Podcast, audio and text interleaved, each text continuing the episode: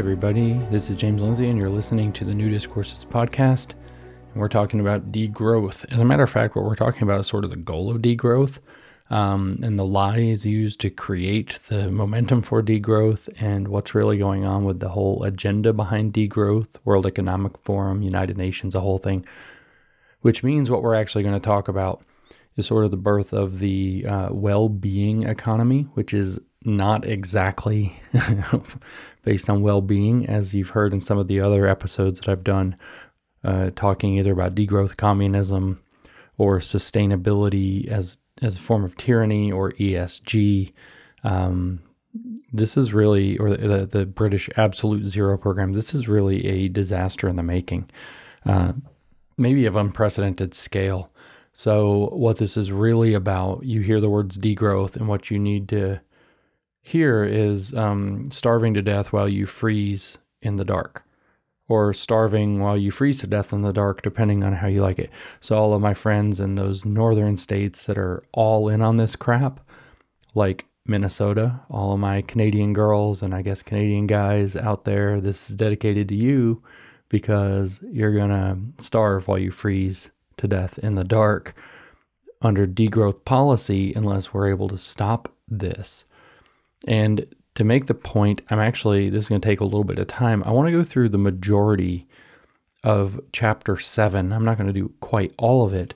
Chapter seven of uh, Kohei Saito's new book, relatively new, a few years old, called Marx in the Anthropocene Toward a Theory of Degrowth Communism. And I want to talk about chapter seven because this is, I mean, there's a lot in the book. There are a lot of things that I could take time to discuss. There's some very kind of interesting stuff from a technical Marxist perspective, if you wanted to demystify Marxism and understand it a little bit better, kind of earlier in the book, really in the third chapter, the introduction maybe as a giveaway. But I didn't really like click in how in the world they can possibly think this is a good idea until I read chapter seven, which is the last substantive chapter in the book, which is titled The Abundance of Wealth in Degrowth Communism. Now, there's an asterisk after that, which goes down to a footnote saying that it's drawing from this other source pretty heavily, but I think the asterisk is funny to look at just in and of itself because it's the truth is that this is a lie. The abundance of wealth and degrowth communism is the title. This is clearly a lie.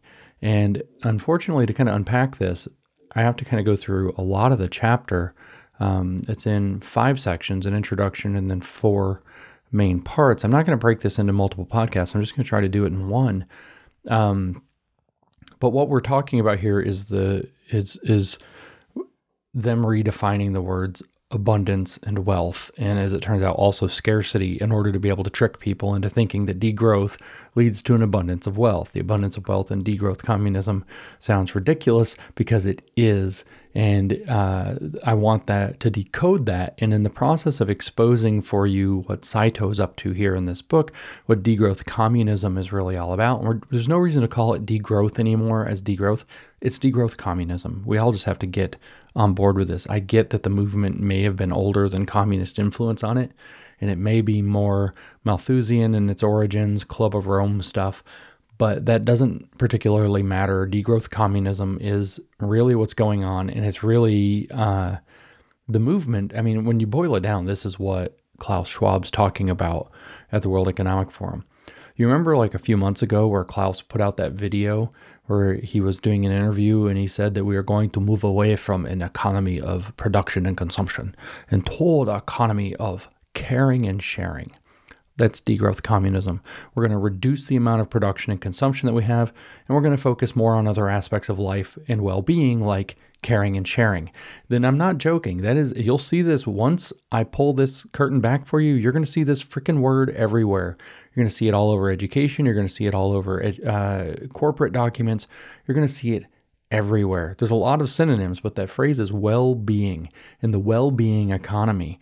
Um, so this is where you'll own nothing and you'll be happy comes from from that famous World Economic Forum video from 2016. They kind of tried to hide much too late and couldn't. You'll own nothing, that's degrowth, and you'll be happy because there's an abundance of wealth in degrowth communism. And that's really what this is about. When they say in the video that Western values will have been pushed past their breaking points and the United States will no longer be a global superpower, this is what they're talking about. They're going to use degrowth vigorously on the West to destroy Western values and to install degrowth communist values, which are, at the end of the day, communist. So, this is the economy of caring and sharing toward well being, human flourishing, blah, blah, blah, whatever other synonyms or, or euphemisms they want to use.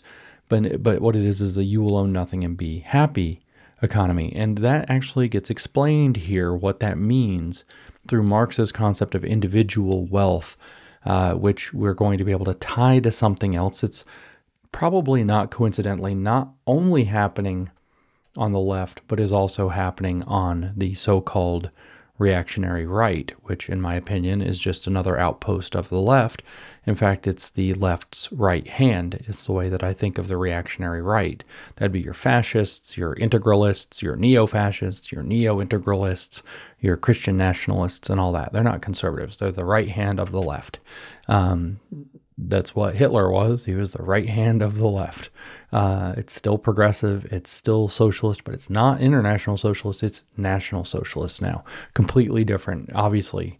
Even though in chapter three of Mein Kampf, Hitler talks about having adopted the Marxist methods and used them to his own to drive home his own firm convictions, that doesn't really matter because uh, it's obviously different, right? No, it's not different. Fascism, reactionary, right wing stuff is the right hand of the left, where the left is characterized by what we might call sociological Gnosticism or social Gnosticism or even romantic idealism. There's lots of different ways to put it, uh, and I haven't really narrowed it down. I think social or sociological Gnosticism is what I'm going to end up with uh, because it is the cult religion of the West that people haven't been following. So let me just remind you, let's get into this before I start reading. Remind you of what degrowth means. It's reducing consumption, production and consumption to move into a well-being economy based on caring and sharing, where of course Klaus will determine in the World Economic Forum and the United Nations and the WHO and the Council for Foreign Relations and all the Atlantic Council and all these corrupt organizations will determine what we're supposed to care about and who we're supposed to share with. But what degrowth means is specifically degrowing according to gross domestic product.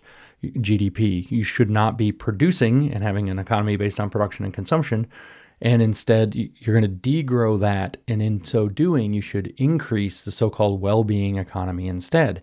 And what this is is a communist scam and a death cult. And it's very important that we realize this. It's very important that we understand it not just to say no to it but so that we can explain why it's a communist death cult. Now they're doing us a lot of favors right now with this whole thing that's broken out in israel um, and with with Hamas because what we're seeing is that a lot of the degrowth death cult people are on the side of Hamas, which is kind of very obviously a death cult, and it's sort of unmasking them a little bit more. That's not really a surprise. Uh, I mean, for example, Greta Thunberg is out marching with pro Hamas supporters. She's sitting around with the octopus uh, plushy thing with her, which is supposed to be an anti Semitic symbol and represent that. Um, she's you know, marching not just for end oil or end fossil fuels, but literally anti capitalism, very explicitly exposing herself as the communist we all know she is, and that the communist solidarity is with this mass murder, genocide, literally a contemporary Nazi movement. Um, but I digress.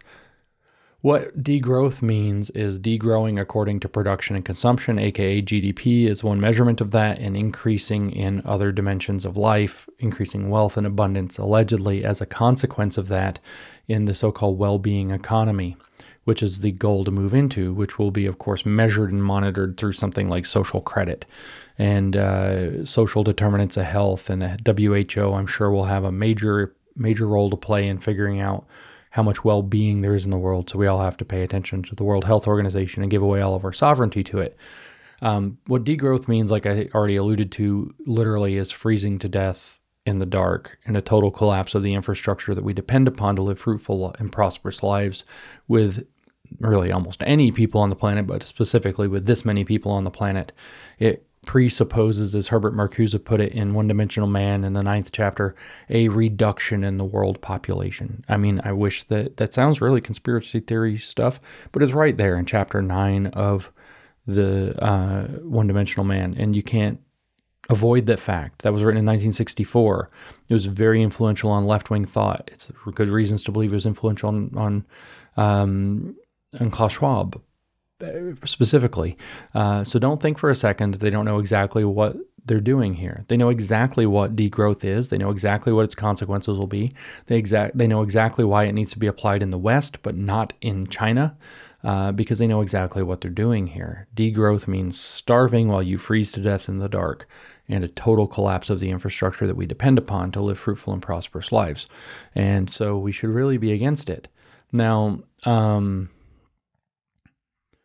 obviously, uh, just to be clear, Marxists are are going to do they're trying to force degrowth in by the usual ways. They've taken over lots of institutions, so they're going to force it through institutions.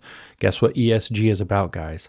Those environmental, social, and governance policies are all geared toward achieving the sustainable development goals and the sustainable economy, which is a degrowth economy, by the way, and a well-being economy that will be measured in terms of those sustainable development goals.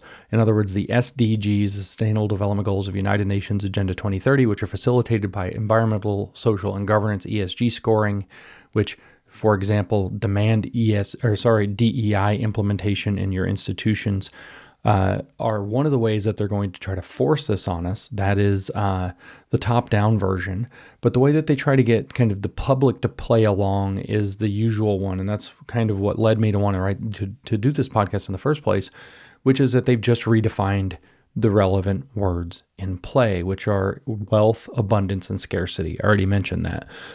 And stop and just appreciate it. I mean, I'm gonna tell you what, what, what, how they read, how did, how they did this, but just appreciate. Doesn't it just piss you off that they they're just gonna change what the relevant words mean, and all of us are supposed to just like, oh yeah, that's good now because they changed what words like wealth, abundance, and scarcity mean, and but that's how they mystify people, and that's why when you're awake to it, it pisses you off. They mystify people into accepting their death cult by redefining all the relevant words literally to mean their opposite. So here's your spoiler alert on the vocabulary. I don't want to drag that out uh, and make you wait for it.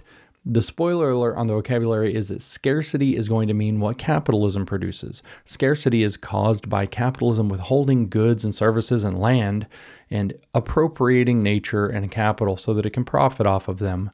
So capitalism, by definition, produces scarcity. Well, I don't know exactly, forgot which parts I've singled out to co- to cover in this, but they actually talk in section two of this chapter, which I'm not reading. I'm skipping almost all of.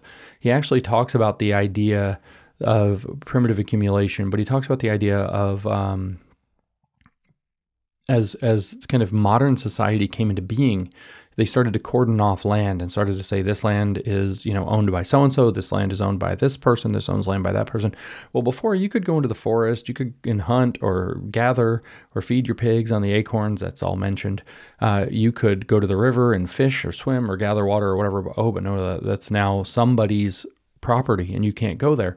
So they've deprived you of your means of making a living. They've expropriated. That's going to be a word that comes up a lot. And what's happened is that they will then allow you to get a job on their land that they declared as their own land, stolen land. As a matter of fact, this same line of thinking leads to the we are on stolen land, land declarations and acknowledgments. So they steal your land and then they tell you, oh, well, we built a factory on your land and you can't hunt or fish or live or whatever, or build a life here, but you can work in the factory and we'll pay you so you can subsist or will drive you to the city where you have to work in terrible conditions because you can't make a living out here in the countryside anymore because we've claimed all this land as our own.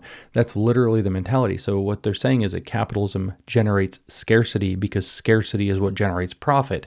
And all capitalism is interested in is expropriation and generating profit off of it. So, capitalism by definition produces scarcity. In fact, artificial scarcity, which they're going to contrast with uh, natural scarcity, which cannot be overcome.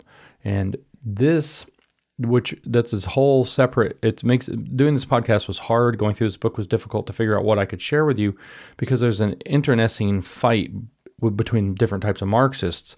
The eco-socialists and the degrowth communists in particular uh, arguing over whether or not this should be what they call a promethean project and whether marx was really a promethean actor or not. In other words will technology be able to come in and produce infinite so-called green growth where we're sustainable and inclusive or whatever, but we, are using climate sensitive policies and earth sensitive policies, but we still can grow our economies in terms of GDP. And the the book is arguing that that's a pipe dream, and that the eco socialists are completely wrong, and that the growth there uh, is not uh, possible, and in fact, a correct reading of Marx because they have to rescue their guru and have him on their side, not the other side even though Marx said some things that are very clearly in line with the Promethean thing, like uh, setting himself up as Prometheus at, at times uh, in his writing, um, the Marx is really not that. That he matured out of that by his latest years, and that's kind of visible in some of the later editions and, and, edits to Capital, but only barely because he was so old. He barely had time to really do the stuff he needed to do to make it clear to everybody. Blah blah blah blah blah. So, anyway, scarcity is going to mean what capitalism produces in order to make profit. Wealth and abundance get redefined in order to be a wealth and abundance of well being. No kidding. And the conditions that give rise to it. Most importantly, a shorter working day, less work. That work means not having well being. Do have it's it's it's like a freaking joke. All the Marx it's a whole religion predicated on not wanting to work, right? But then they project that everyone will love to work and that's how all the work will get done is because everybody's nature will be remade to love work but you're only going to have to do work that you love and so nobody's ever working a real day in their lives but we're going to shorten the working day for sure uh, and then that will give you more time off and you'll have very little stuff. You'll own nothing that is. But you can find real wealth true wealth communal wealth commonwealth that comes with being able to get together to enjoy time together to eat maybe to laugh, to love, to go on adventures, to enjoy nature, to see the pretty sunset. So you'll find wealth in wanting less and having more nature, rest, leisure, time off, beautiful sunsets, good relationships, and so on that aren't all stressed and alienated because of the effects of capitalism, allegedly. In other words, you'll own nothing, but you'll be happy without all of your material things and all of those immaterial aspects of wealth will be in greater abundance when capitalism can't commodify them and sell them back to you anymore and expropriate them and expropriate you from them and so or alienate you from them and so the this is how they've redefined it. Scarcity is what capitalism produces, and abundance and wealth are what you have when capitalism's not there, because it's the finer things, the little things that are true wealth, not having stuff. That's commodity wealth and commodity wealth is bourgeois wealth, it's fake wealth. It's not real wealth. In fact, it's poverty in plenty, as they say. And so, um, most of this, uh, most of this introduction. Somewhere I said read all of the introductory section. Okay, I was trying to find in my notes where to go. So most of this introduction kind of sets this up, and and it's tedious, and I kind of apologized for reading it to you. Um, but we're going to cover most of the chapter, unfortunately, so you can understand where we're going. But it's in the Paralipomena or side notes on uh, to on the concept of history. Walter Benjamin, who is one of the founders of cultural Marxism and critical Marxism once criticized the Marxist conception of labor for its characteristic exploitation of nature. In an attempt to overcome the Promethean vision of revolution, Benjamin famously wrote, quote, Marx says that the revolutions are the locomotive of world history, but perhaps it is quite otherwise. Perhaps revolutions are an attempt by passengers on this train, namely the human race, to activate the emergency brake. End quote.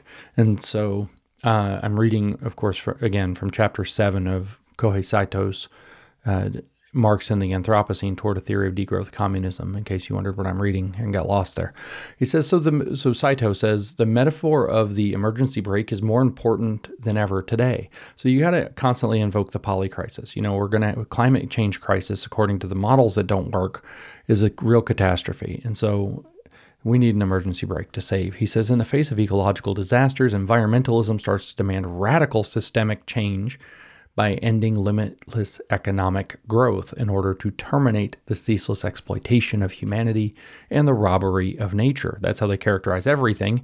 And they say it's now hitting a crisis point because that's the narrative. Um, of course, they always talk about this limitless. Uh, this you know limit what is it limitless economic growth within finite nature so we're going to have a collapse anyway and you know there's something to that. You can have a situation in population dynamics. I actually took a class in my PhD, in, which was in math, on on population dynamics, and mathematical ecology, and we did a lot of these kinds of models. You can actually produce what's what's called overshoot and collapse situation uh, in population dynamics. Population dynamics tend to follow in general things that are called sigmoid curves, um, which I don't need to explain here, but they're S-shaped. Uh, so they they increase exponentially, and then eventually they start to decrease exponentially to a uh, carrying capacity or toward a carrying capacity that might be a constant or might follow some other function like a line upward or whatever. Um, but it is possible actually to shoot past the carrying capacity for an environment, for a population, and thus cause em- environmental degradation so severe that the carrying capacity itself drops below what it was before and all of a sudden you have a population collapse as a result. In other words, you become dependent upon stuff that you run out of, and then you don't have that stuff anymore. And so everything that is built on it is built up around the dependence on that stuff um, is going to die off or collapse. So that's possible. So just to point out that that's possible. But what they never point out here, then when they say that we're so close to that, is that we use an incredibly tiny fraction already, right now, currently. Not even a fraction of a fraction of a single percent or a single tenth of a percent of the total energy available to us on the planet. And the access that we have to not only use but increase the amount of energy that we have, specifically by maybe thinking that we need to and applying the energy reserves that we have currently, uh, is for all intents and purposes, it's not infinite, but it's virtually infinite compared to the amount that we're using. And so, with energy, with a small list of exceptions, you can pretty much make up for any other resource lack that you can imagine.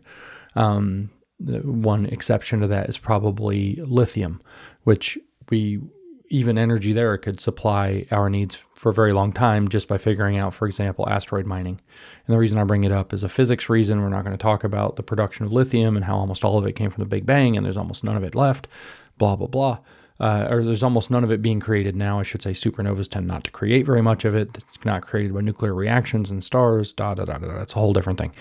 But for the most part, uh, energy solves all these problems. That's really the point. And we're not using even a tiny fraction of the amount of energy that we have available. So these claims that they're making are are based off of fear mongering that has political ramifications. And like they said right here, uh, total radical systemic change. In other words, handing over the power to communists is what the climate crisis narrative is really about. So, of course, we start with the climate crisis and say we need an emergency brake against it. That's how important it is. And who's going to save us? Saito tells us Marxism has been, however, unable to adequately respond to all to this call for degrowth. So he's saying there's a demand for degrowth, that's the emergency brake, but Marxism hasn't been able to do it. He said even those eco Marxists who are critical of productivism are reluctant to accept the idea of degrowth, which they believe is politically unattractive and ineffective. Yeah, because any normal person knows that when something starts grow, stops growing, it starts dying. Uh, they understand that degrowth means starving to death while or starving while you freeze to death in the dark, especially in places like Minnesota and Canada. They know that. It's, the winters are hard. And so, yeah, people are reluctant to accept this idea. Of course, they're just going to say it's because you're selfish. And I'm going to bring up this point a lot because one of the things that they say degrowth involves is a radical reduction in our quality of life, our standard of living. And nobody sh- wants to give that up. So, yeah, no, no shit, you guys can't get off the ground. But anyway, it's politically unattractive and ineffective. In fact, I think it's almost such an obvious failure of an idea that it's being proposed seriously now just as a ruse to make ESG and the SDGs look way more uh, sane by comparison, even though they try to achieve the same thing, as we're going to discuss. Uh, he says instead of being able to, eco Marxists, instead of being able to sell degrowth, they stick to the possibility of further sustainable growth under socialism, once the anarchy of market competition under capitalism is transcended. Notice the Gnostic cult language that we're going to transcend capitalism. We're going to get past the evil demiurge and onto a higher level of existence, the next plane up. The fifth root race might lead us there, or some awful Aryan conspiracy or something, whatever the communists think that they're actually doing. And uh, once we've transcended capitalism, then maybe we can have sustainable growth under under socialism, which was always the big sell in the Soviet Union and always the big sell. It was literally the basis of the Great Leap Forward in China that killed uh, maybe 100 million people. So we're going to get to socialism, then we'll have you know socialist growth but now we're going to have sustainable socialist growth uh, after we can transcend capitalism he says thus even after the idea of eco-socialism has softened the long-lasting antagonism between green and red meaning the environmental and communist movements, there remains a significant tension between eco socialism and degrowth. The situation is changing, however. One of the most important advocates of degrowth, Sergei Latouche, in 2019 has accepted the idea of eco socialism as a basis for degrowth, advocating the need to, quote, propose forms of politics in a way that is coherent with the objectives of the eco socialist project for the next era, End quote. Considering the fact that degrowth is often conceived as the third path alternative to both capitalism and socialism, aka a uh, dialectical synthesis of capitalism and socialism, which is what I claim Marcuse was setting up with One Dimensional Man, what we see literally in China now, attempted at least, there has been a remarkable shift in re- recent years among the proponents of degrowth in a clearly anti capitalist direction. So, in other words, the Marxists are, are leading the way on this. They're taking charge of this concept of degrowth. I'm going to try to convince you that, as fascistic as it literally is, that's what's going on with the United Nations and the World Economic Forum as well.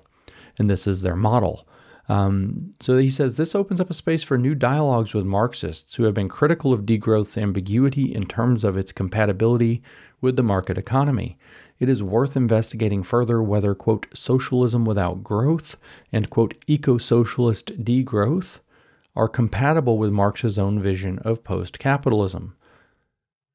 Based on Marx's last idea of, quote, degrowth communism, as discovered in the previous chapter, this chapter attempts to fully sublate the long lasting antagonism between green and red and create a new space for reviving Marx's theoretical legacy in the Anthropocene. So that means he's going to try to figure out how to mix the environmental movement and the communist movement into the same synthetic whole, and that thing will be degrowth communism. And that will revive Marx's relevance to what's going on today. That's what he's saying. Since Marx was not able to elaborate on degrowth communism, it is necessary to revisit the unfinished project of capital retrospectively from the perspective of degrowth capitalism to update its contents. Sorry, degrowth communism to update its content. So he's going to say, I'm going to go do a deep and close reading on Marx's Capital in all three volumes and all the edits. And I'm going to try to do that through a degrowth lens. And by doing so, uh, we're going to arrive at a degrowth communism and say that it was really what Marx was aiming for by the end of his life. And that's what this book is ultimately about. This is an attempt, he says, to go beyond capital, meaning the Marx's book Capital, in order to concretize his final vision of post-capitalism. See, that's what I said. That's his real final vision. The key for such a reconstruction is the quote negation of the negation, discussed in one of the most famous passages in Volume 1 of Capital. This is a passage to which Marx paid careful attention, demonstrated by the fact that he modified the passage between the second and third edition of Capital. This chapter starts with Marx's theory of, quote, primitive accumulation as the first negation of a radical transformation of human metabolic interaction with nature, that's a bunch of words that sound very complicated. So, the negation of the negation is basically that you're going to negate that which is, and then you're going to negate what arises in order to arrive at a higher form of returning to the beginning. In other words, you're going to go around the snake eating its own tail one time. That's what the negation of the negation really represents. So, you're going to negate capitalism with socialism, and then you're going to negate socialism and arrive at communism. That's literally kind of the, the plan here. Uh, and he's going to to to go into a pretty clear exposition of what that's about. But then this radical transformation of human and metabolic interaction with nature. What the hell does metabolic mean here? So Marx and the, the kind of terminology of the day in the 19th century that's been all throughout this book, and it'd be hard to understand this without me clarifying this, is that um, or without reading the book for yourself, I should say, is that uh, humans consume nature, right? They use nature to make products and to, to live on it and so on. And that, that constitute a constitutes a metabolic relationship. We're consuming, we're, we're integrating it into the broader reaches of humanity, thus taking our inorganic body as Marx had it in nature, making it part of our organic body and vice versa, and creating waste products. And that this is a kind of ecological, biological, almost ecological is the right word, um, process that um, metabolizes the products of nature into something fit for human form and consumption. And it's supposed to be a healthy metabolism, not like a, a, binge drinking event or something like that. And so, what they want to transform is how we interact with nature, is the way we would phrase that today. Uh, how we consume and use and live upon nature. And he claims that this is Marx's great last ideas. Now, I think there's a little bit of fraud going on with that. Like, if you actually read the economic philosophic manuscripts, which I know this guy has, he's Marxist, he quotes them in here. Marx is really clear that he considers nature man's inorganic body throughout that weirdly religious book. He's very, very clear about his thoughts about nature being, um, you know, a very central project to what communism's about. And so I don't understand why he tries to pin it down to Marx's very late life as being that's one of his views. It's very clearly in uh, the EPM was written in 1844. Uh, which is when Marx was like 25 years old. So it's very early. Capital was in first edition was in 1867, so 23 years later. So this is, I mean, literally Marx being t- virtually twice as old uh, when he put out Capital is when he put out EPM. And EPM, it's already there. So I've always I thought that this whole thing's a little bit weird, but he did do. I guess Marx did a real like kind of ecological and biological study, geological or whatever study. Uh, late in his life, trying to understand these things and talked about them, and that's kind of what he's referring to. These notebooks that had not been published until very recently, people have started to pour through them, including Saito himself, and he found the secret sauce that what Marx actually said when he was laying out the the doctrines of his cult and his early writing was what he meant all along, or I don't get guess. Um, so anyway, just to deep unpack that language. While previous literature, he says, on primitive accumulation tends to focus on its destructive impact on human life, Marx's theory of metabolism deals with its negative effects on nature too by fully appreciating the theoretical scope of Marx's discussion of primitive accumulation of capital, which basically means that you go and you take it. That's it. It's like, I want this land, so I conquer whoever's on it, and it's mine. That's primitive accumulation of capital. Or I see a tree and I just decide I'm going to pick all the apples off of it, and then I can sell the apples because nobody else can get apples because they're all mine now. That's primitive accumulation. Uh, so this is going to be brought into the understanding of how that harms not just man, but also nature. This is by fully appreciating the theoretical scope of Marx's discussion of primitive accumulation of capital, one can more concretely envision from an ecological perspective the second negation as the reestablishment of the original unity of humans and nature on a higher scale. Tell me that's not cult religion. Like, listen to that. Listen to those words. Just like, stop and take a step back and breathe for a second. So you're going to do this magical process. That's the snake going ar- that eats its own tail, going around one full circle, the negation, and then the negation of the negation. And when you finish that, we'll understand that it reestablishes the original unity of humans and nature on a higher scale. That's that's like a Gaia cult. I mean, so we're going to remake humans and remake the world. That's what Marx said and this is a Gaia cult. It's pagan, um, although it's not. I don't know. It's it's it's hermetic and and and gnostic in its approach, but that's some that's some some pagan elements right there. Marx's theory, Saito tells us, of primitive accumulation also shows that capitalism is ultimately a social system that constantly increases scarcity rather than creating an abundance of wealth through its incessant increase of productive forces. They, of course, don't want us to remember that, you know, literally global poverty is at its lowest rates, infant mortality is near its lowest rates. Like, we really have raised all ships. Like, it turns out the economy is not a zero sum game, and that we have generated massive amounts of wealth that has raised the standard of living virtually everywhere in the world.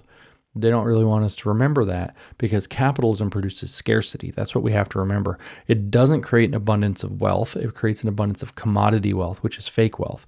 Because you see, we have all this stuff and we have a high standard of living and everything's really comfortable, but we have to work for it. And work sucks because we don't want to have jobs because we're fucking communists. So we have no good quality of life. So we don't have actually an abundance. We have poverty in plenty. And at the same time, we also have scarcity because capitalism has to operate by expropriating things to itself so that it can sell them to people to make profit. This is literally their conspiracy theory mental illness that they have. This is a cult religion that operates off of this everybody else is screwing everybody else over program based on the fact that at the very bottom, besides the narcissism and whatever else, uh, there's a really simple fact.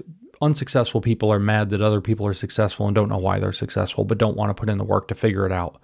Um, that's the way Jordan Peterson describes the story of Cain and Abel, right or wrong.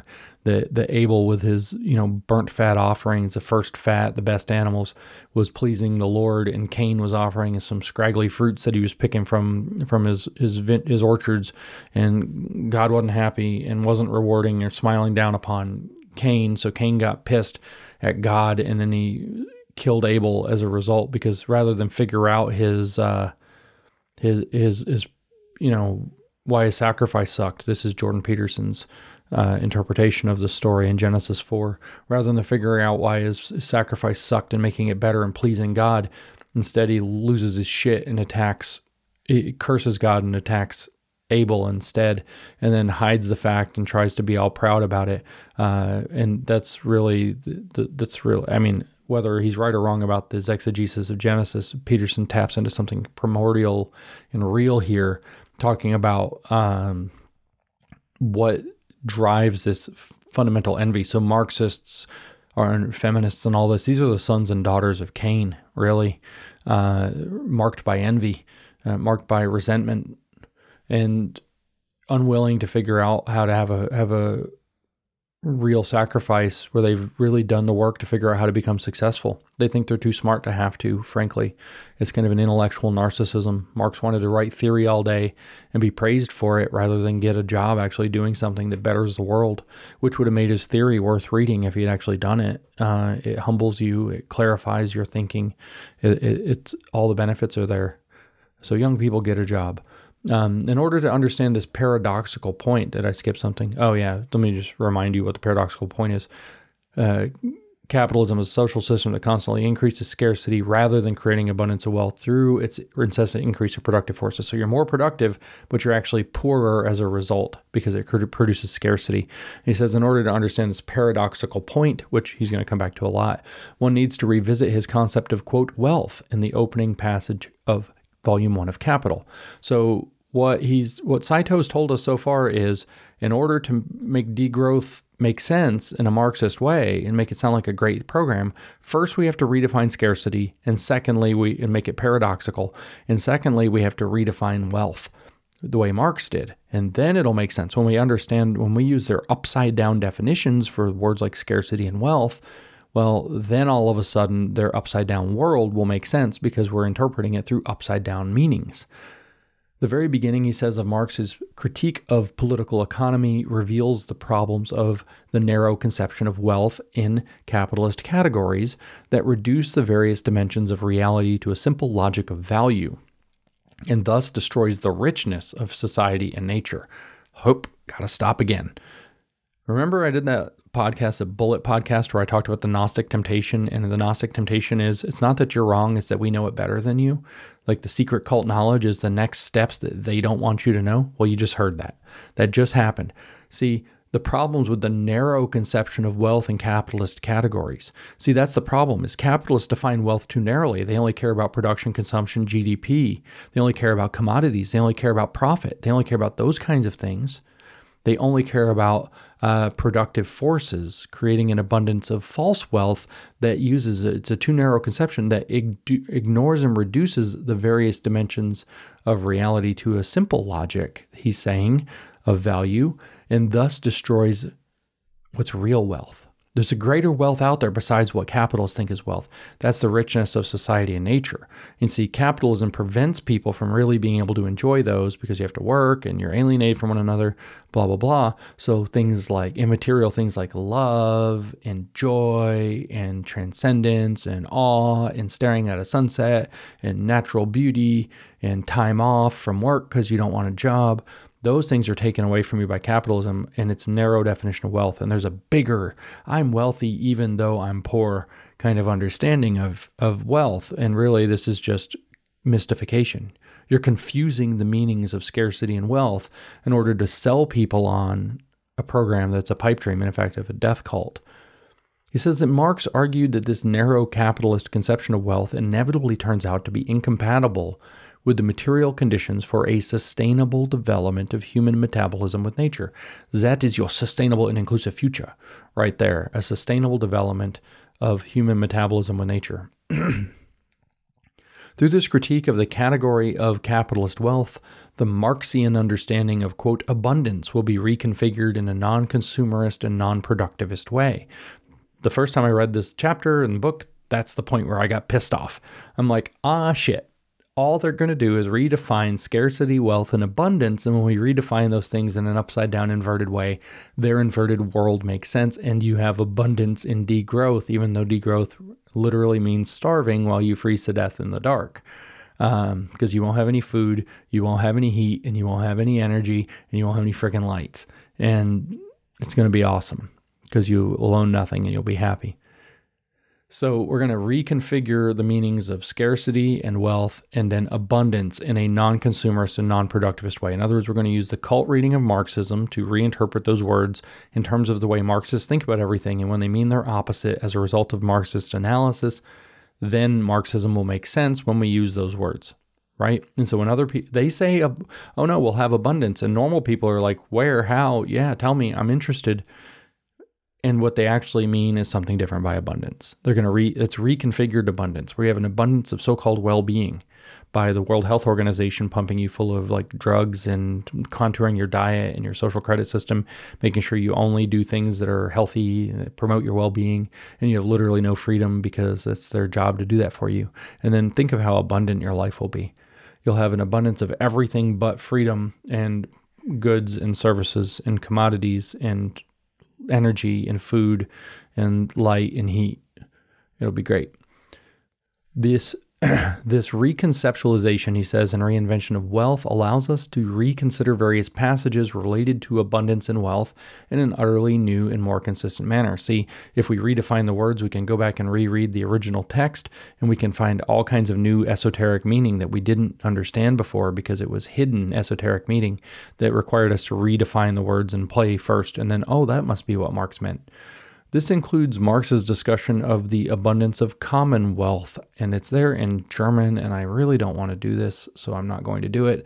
In Critique of the Gotha Program, uh, Genossenschaftlicher Reichtum, if I did that right. If I didn't do that right, make fun of my German. I'm never going to do it again. I'm not going to try this. I deleted it in all my notes. Although it is elaborated in its most famous description of communism in Marx's writing writings, eco socialists often suppress this well known passage precisely because the passage looks Promethean. However, by correctly understanding the quote paradox of wealth, it is possible to interpret the passage in a non productivist manner.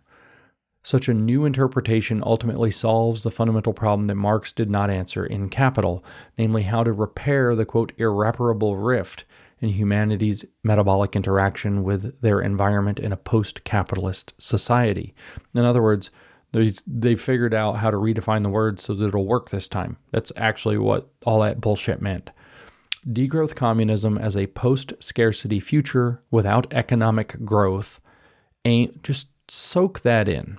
Degrowth communism as a post scarcity future without economic growth aims to reduce the quote realm of necessity and expand the quote realm of freedom without necessarily increasing productive forces. Okay, so let the thing that they and it's somewhere in here we'll get to it. They the thing that they actually talk about is uh, what they call a steady state economy. The well-being economy will be a steady state economy. So that's it's it's post scarcity and without growth, right? So it's it's not going to be um, there's no more growth involved. So I have to ask, I'm just going to pose a question for you to think about because you need to think about this because you can get into this, oh, yeah, circular economy, it's steady state. Everything stays basically the same. You know, we have the same number of inputs, we have the same number of outputs. Okay, so what if people have babies? What happens? In other words, what happens if the population goes up? So you have degrowth communism and you have post scarcity and you have no economic growth and you have no increase in productive forces. So if you have an increase in population with no increase in productive forces, what do you do? What do you end up with? Well, you end up with lower standard of living. Is what you end up with.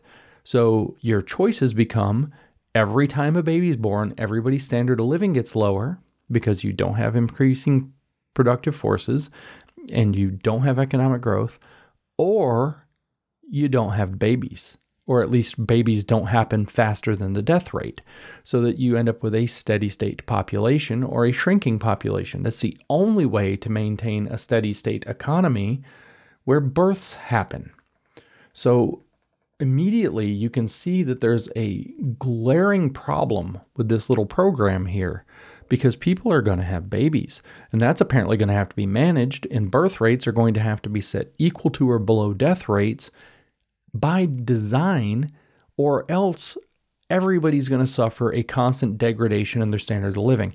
Now, I want to remind you, I know it's a different podcast, of the Absolute Zero document talking that net zero isn't far enough for Britain that was put forth by a consortium of universities, including Cambridge and Oxford uh, and University College London, um, or whatever the hell it's called. And uh, the British government uh, 2018 or 19 is the UK Fires document, F I R E S. There's a podcast about it. It's, it's called like the Global Holodomor uh, in Absolute Zero. You should look it up and listen to it. And one of the things they talked about was no new steel. All steel is recycled. No new concrete at all. No new cement. So this is what this post productive no economic growth future looks like almost no flights to eventually no flights no container shipping, every no heavy rail, only light rail, but we're going to have lots more light rail, but somehow we're going to get there with only recycled steel. Recycled steel isn't of high enough quality to do that safely, so I'm not sure how any of that's supposed to work or where that steel is supposed to come from. If it's all got to be recycled, we got to take recycled steel probably from all the old cars, but a lot of new cars don't use a lot of steel. Somehow all the steel has to be recycled to move to a completely light rail driven system, and you can't get it if it doesn't come from uh, no fossil fuels, and you can't get it if it doesn't come uh, locally. Like again, lots of new light rail, lots of new trains, lots of green energy production from solar and wind and other renewables, as they call them, but no new concrete, absolutely none. No new steel, absolutely none. No container shipping, no heavy rail. That's your post scarcity future because what they mean by post scarcity here, and it's very important to remember this as they've redefined it. What they mean by post scarcity is that capitalism doesn't own things. Things are scarce when somebody else owns them and you can't get them. That's what it what scarcity means to them is property rights. So it's a post property rights future with no economic growth. And the way it's supposed to work is by reducing the realm of necessity. In other words, you need less. So that answers your question about babies, kind of, because you know they're going to reduce the population too they're going to shrink the realm of necessity.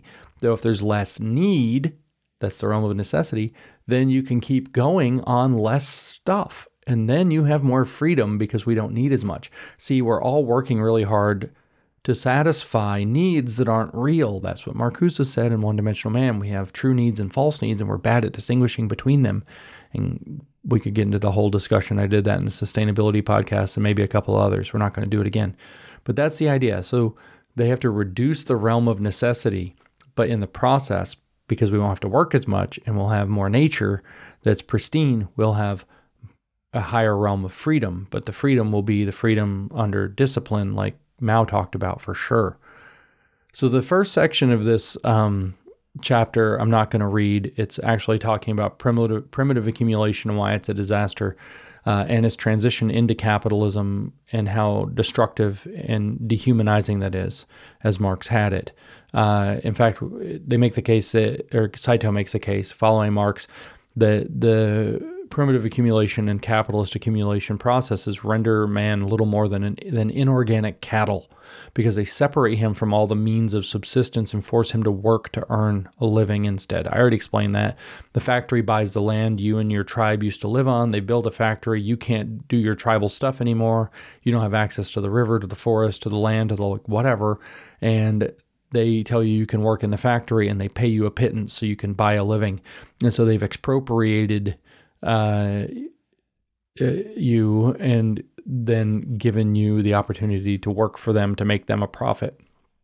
And so you've been separated from your means of subsistence and forced to work to earn a living after you've had your means of subsistence and your way of life stolen from you. And that really is the, the logic. By the way, that is the logic of uh, decolonization. That's what they're trying to undo.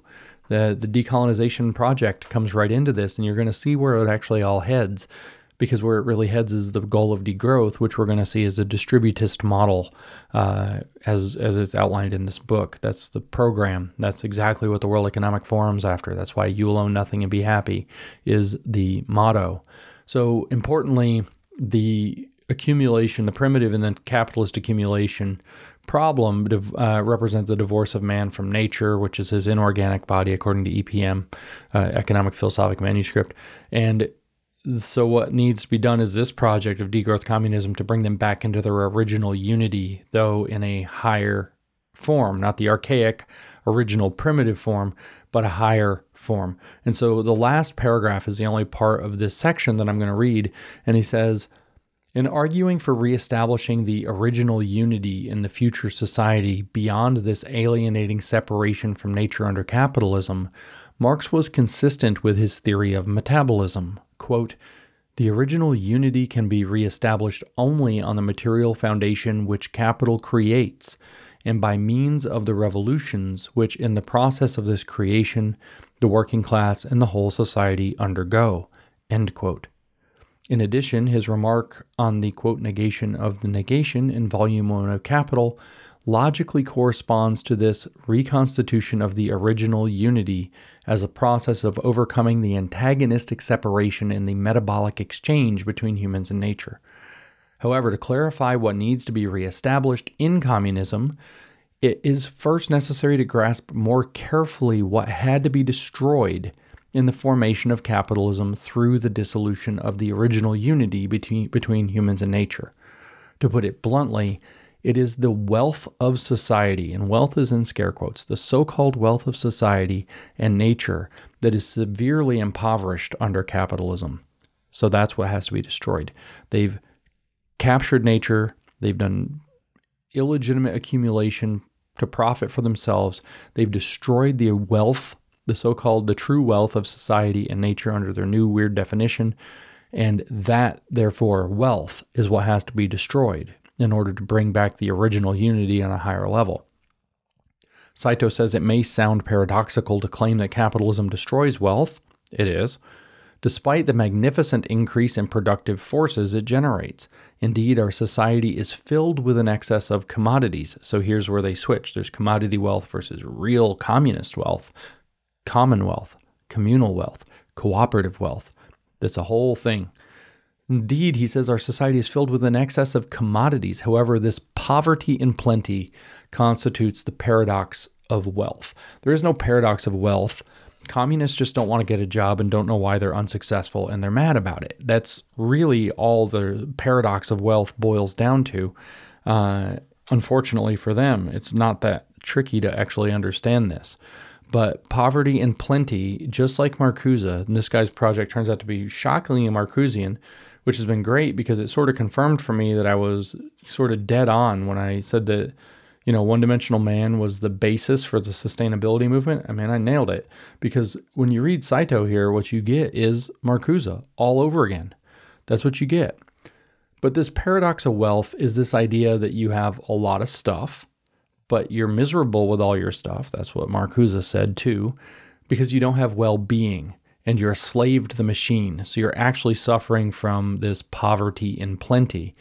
And this is really, to be honest with you, this is the main thesis of, in, in a big regard, of Marcuse's One Dimensional Man from 64. He brings it up again and again in the Essay on Liberation in 69. classical Marxists don't really like Marcuse that much, but it's funny to see them kind of collide. And it's funny to see Saito treating this as original because Marcuse wrote this shit down 60 years ago, um, and for basically the same reasons. Uh, I'm not going to quote Marcuse here. This is going to be long enough just doing Saito.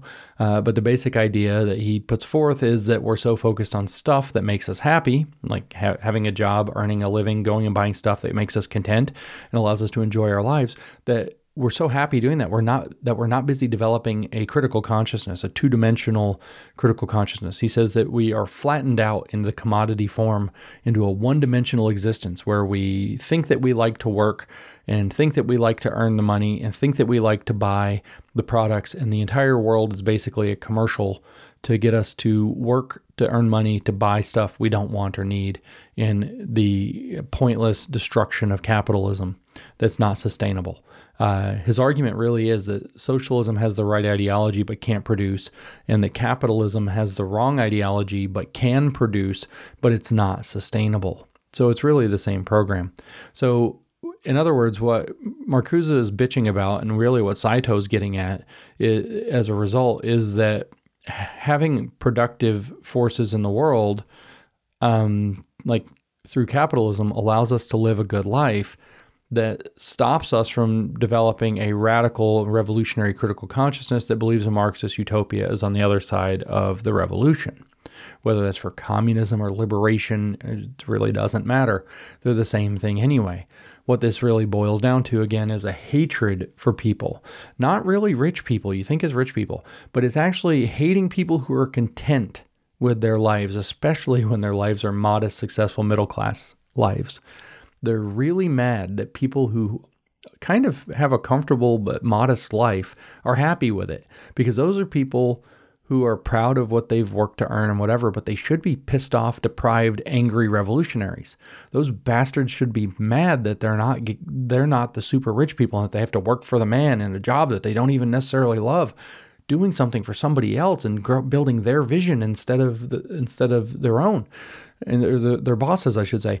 And so what will degrowth do? Well, the problem is that the middle class is too happy to want to be a revolutionary. So imagine if you were to force them to starve while they freeze to death in the dark because they don't have energy, they don't have food, they don't have resources, and we have a smaller economy, a smaller pie to share among the population. What will happen? Well, degrowth will obviously destroy the middle class and demolish the poor and anybody who's more marginal, if we accept that term, I guess. As those people get ruined, they're going to get mad. What do communists do? Communists control the framing deceptively around bad things that are happening to direct the rage at the wrong target so they can gain more power. So those people are going to get pissed because degrowth is ruining, literally ruining their lives. I mean, we're talking possibly billions dead if this were to be carried out. Quality of life going right in the shitter. I'm not joking. I'm actually not joking when I say, I'm not joking when I say starving and freezing to death in the dark under the sustainable and inclusive energy and food plans that they have. So those people are going to get pissed. They're going to want a revolution. And what the Marxists are going to do through their mass media and their so smart professors and narratives and so on is direct that anger onto scapegoated target groups who will be framed as the ones who caused the problems. They'll be the the factories or the industries that the that the cabal wants destroyed. It'll be Westerners in particular and Northerners it, the global north and the global west. It will be whites, males, straights, and so on, so long as the woke identity politics is still useful. And they will direct, they will say that climate change is the fault of blah, blah, blah, or all of this damage that's caused, it, it's not actually degrowth that's ruining your life, it's climate change. And who caused climate change? Shell Oil did. So go burn down their factory. And they have the ability to turn people basically into the laser beam on the Death Star to go destroy anything in the world that they don't want in the world, stuff that might actually be what's making their lives good and better in the first place. And that's the way that the communist weapon works. They control the framing around things so that when bad stuff happens, they misdirect the anger, the revolutionary anger, at targets that they want destroyed. But right now, all of that revolutionary anger is suppressed by the fact that people can get a job, work a job, and be happy with the life that they can build, which of course we all see sort of threatened, if not falling apart around us. And so you can see that the strategic purpose of degrowth, or one of the strategic purposes of degrowth, is to reinvigorate the working class as a uh, revolutionary force that the masters of the universe can direct, like the beam on the Death Star, to destroy things that they don't like. The second section in this chapter is pretty tedious, but I think to understand what's going on, we actually have to read it. I'm going to try not to bog down too much with it because the third section is really the, the meat and potatoes that I want to get to. So, section two is Marx's concept of wealth in the true beginning of capital. So, this is why this is where they flip over the meaning of wealth. We've already kind of heard it, but we're going to hear more. To understand this paradox, Saito tells us it is first necessary to adequately comprehend the Marxian category of, quote, wealth. See, you think you know what wealth means, but that's a low level understanding. Come with us. We have a socialist Gnostic understanding of wealth that will blow your mind. That's what they don't want you to know. Did you know there's more wealth than commodity wealth? They don't want you to know that. They only want you to know the commodity wealth. They only want you to buy that. They want you to be one dimensional man who's not critical of the commodity form.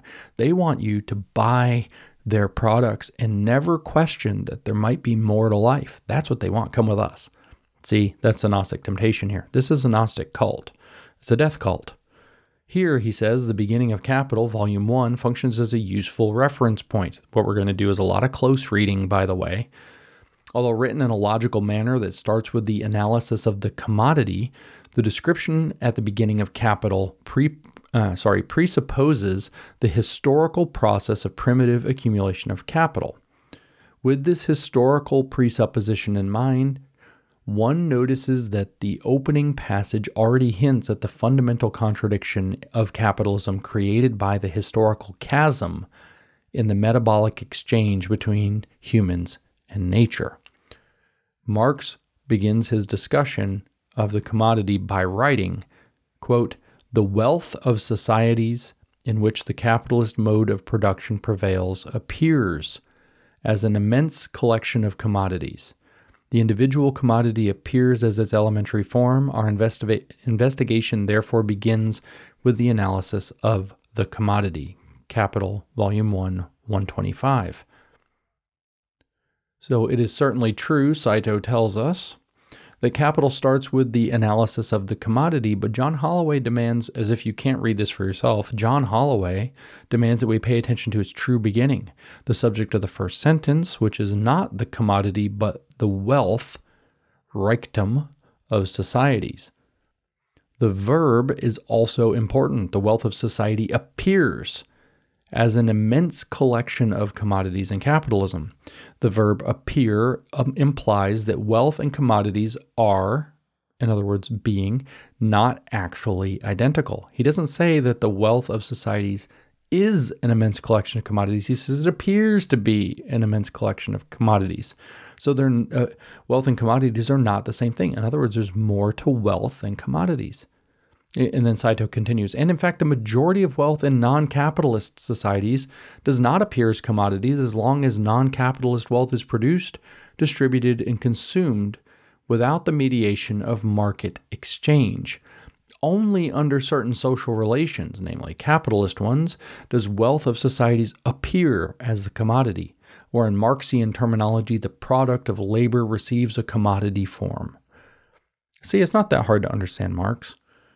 Distinguishing being and appearing, Marx proceeded in a manner that is true to his own method of uh, analytical dualism of stuff and form, which was sense and and, and essence, really, or form. Sense and essence, or um, the sense of the thing versus the, the form of the thing from the very beginning of capital.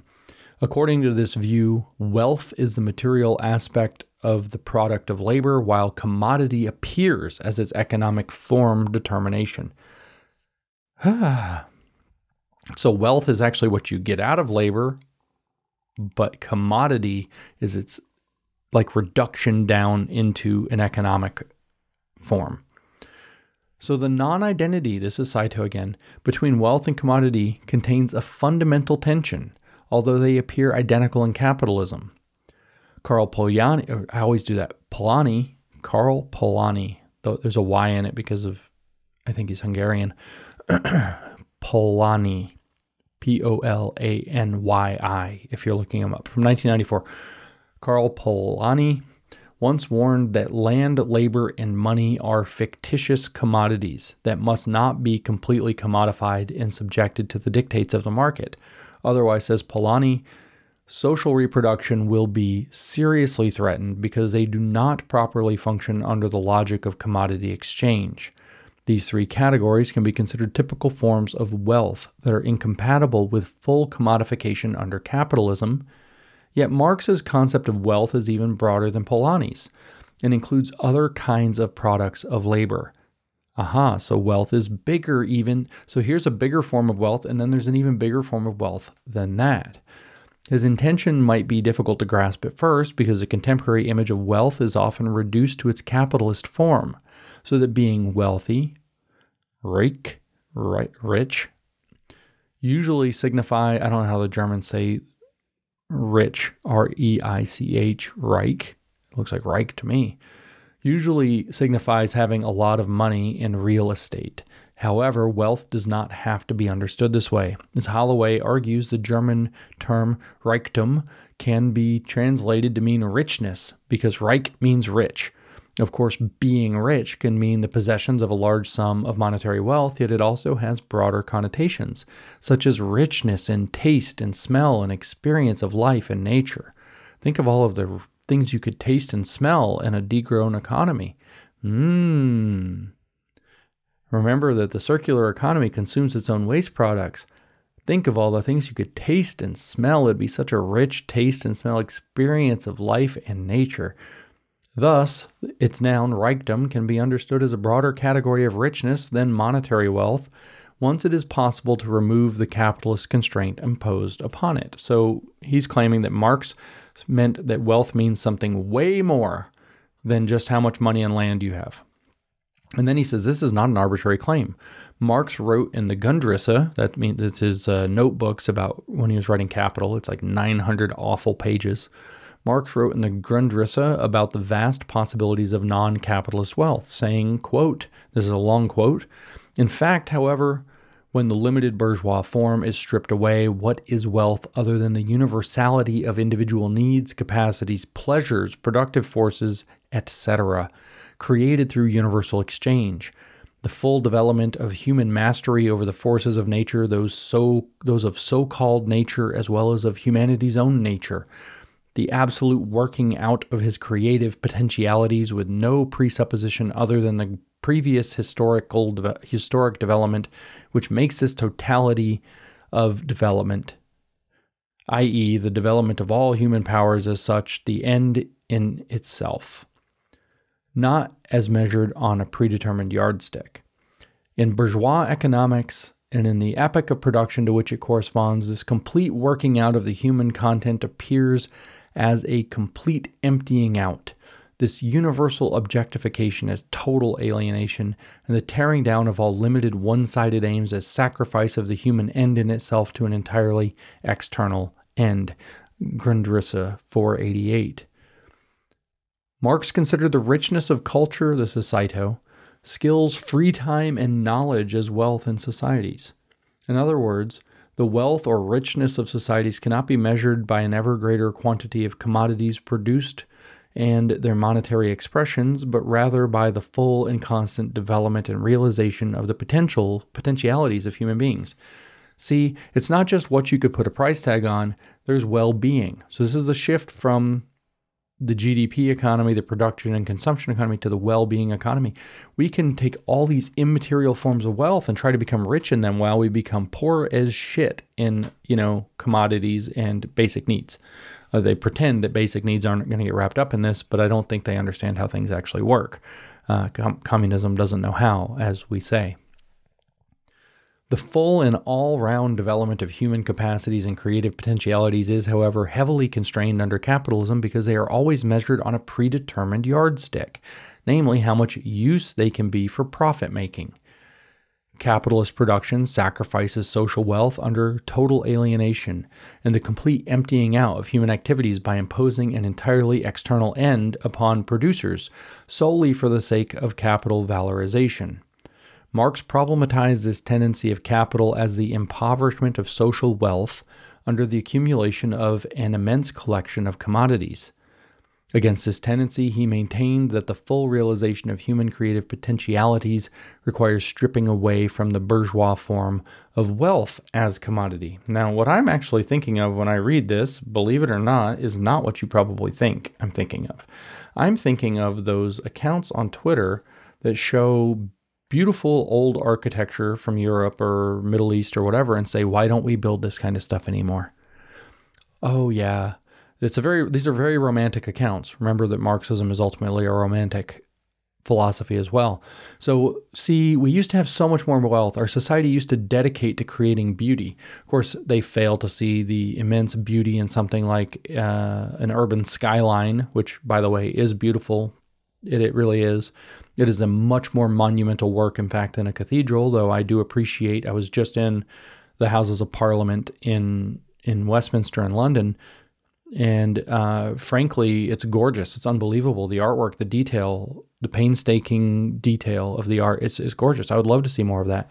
But it, they, they want you to think that like money doesn't motivate this. Well, the reason most of our architecture doesn't go that way is because it's really not economical. The question is, can uh, economics could determine this? Like you could build a really beautiful place if you thought people would pay a premium to get in there. I think of, for example, where I live here, we have the Tennessee Theater in Knoxville. Tennessee Theater is insanely gorgeous inside. Do you think that they built the Tennessee Theater to be insanely gorgeous inside? Which, by the way, it's a little hint that we do still build really beautiful things. P.S. You, you whining bastards uh, that are looking, uh, doing your propaganda, your romantic propaganda. Um, do you think that they built it just to make it pretty? No. They built it because they know people will come, the, the performers will want to do shows there, and the people will want to pay premium ticket prices to come to a show there because it's an awesome environment. So it does turn out that the money form does drive the capacity to create really beautiful works of art and culture and experience and all of these things that are these so called immaterial riches. And the finance has become a mediator to that. But in most everyday normal existence stuff, you don't. And most everyday normal peasanty existence stuff 500 years ago didn't go to the cathedral every day to look how gorgeous it was. That wasn't what it was about. It was a place that you went every now and then, like the absolutely gorgeous theater or to a really fancy restaurant with a perfect view over the gorgeous skyline. These we still have the same stuff. Money turns out to be a great measure like that really fancy rooftop bar or lounge or or restaurant isn't cheap nor is a ticket at a premium theater, which is an artistic, gorgeous thing. If you wanted to build a gorgeous thing as an attraction to see if people would come, that's fine. We have other gorgeous things. I've been to Mar-a-Lago. Mar-a-Lago is obs- obscenely gorgeous. Of course, it's like tiny compared to, you know, Buckingham Palace or one of these old world kind of places, but it's insanely gorgeous. And people want to trash Trump. All he comes out, he talks about the workmanship on the statues and the people who did it and how they don't do it like that anymore and how they did it. He's like fawning over the artwork. Well, why was that that way? Well, because the person who built the house, they weren't trying to build it to make a profit. They're building it with their own wealth to enjoy it. Uh, for themselves, which has kind of expanded because now, guess what? It's a super premium event space in Palm Beach, Florida. How about that? So, this is like romantic nonsense about how the finer parts of higher culture. You think somebody's going to compose a symphony if they're like a really gorgeous symphony, if they don't expect there to be the ability to be paid for their time? Like, you think everybody wants to be a starving artist? This is absolutely idiotic. It's absolutely idiotic. And so there isn't that Marx problematized, he says, this tendency of capital as the impoverish, impoverishment of social wealth. Uh, that's a romantic crybaby attitude. Under but all I can think about is this idiotic these idiotic accounts on Twitter that are allegedly the right wing, you know, return with a with a V uh, mentality. It's the same freaking romantic mentality. Uh, I, it's frustrating, but it's not surprising because those two are the left and right hand of the same monster. Saito continues. He says the wealth of society is not limited to social wealth. Marx also used the expression natural wealth to designate the natural and material conditions of production and reproduction. Think about how much money people spend to be able to go on epic camping trips so they can indulge in natural wealth. Oh, think of how many more people are able to do that because of high tech gear. Oh, these people are so full of shit, it kills me. For example, he wrote in Volume 1 of Capital, that's Marx, of course, External natural conditions can be divided from the economic point of view into two great classes, namely one, natural wealth and the means of subsistence, that is, a fruitful soil, waters teeming with fish, etc., and two, natural wealth and the instruments of labor, such as waterfalls, navigable rivers, wood, metal, coal, etc. Capital, Volume 1, 535. Saito commentary. The richness of nature in the form of land, water, and forests, notice that those are literally projects within the Sustainable Development Goals, is obviously indispensable for human flourishing as a means of subsistence and production as well as for a healthy life. The abundance and quality of natural wealth provided by the earth surely counts as the fundamental wealth of all societies. Quote, the earth is the reservoir from whose bowels the use values are to be torn wrote Marx. That's, I guess, one way to say it. The statement is consistent with Marx's recognition of the essential contribution of nature to the production processes. Quote, labor is not the source of all wealth. Nature is just as much the source, of use values, and it is surely of such that material wealth consists as labor. End quote.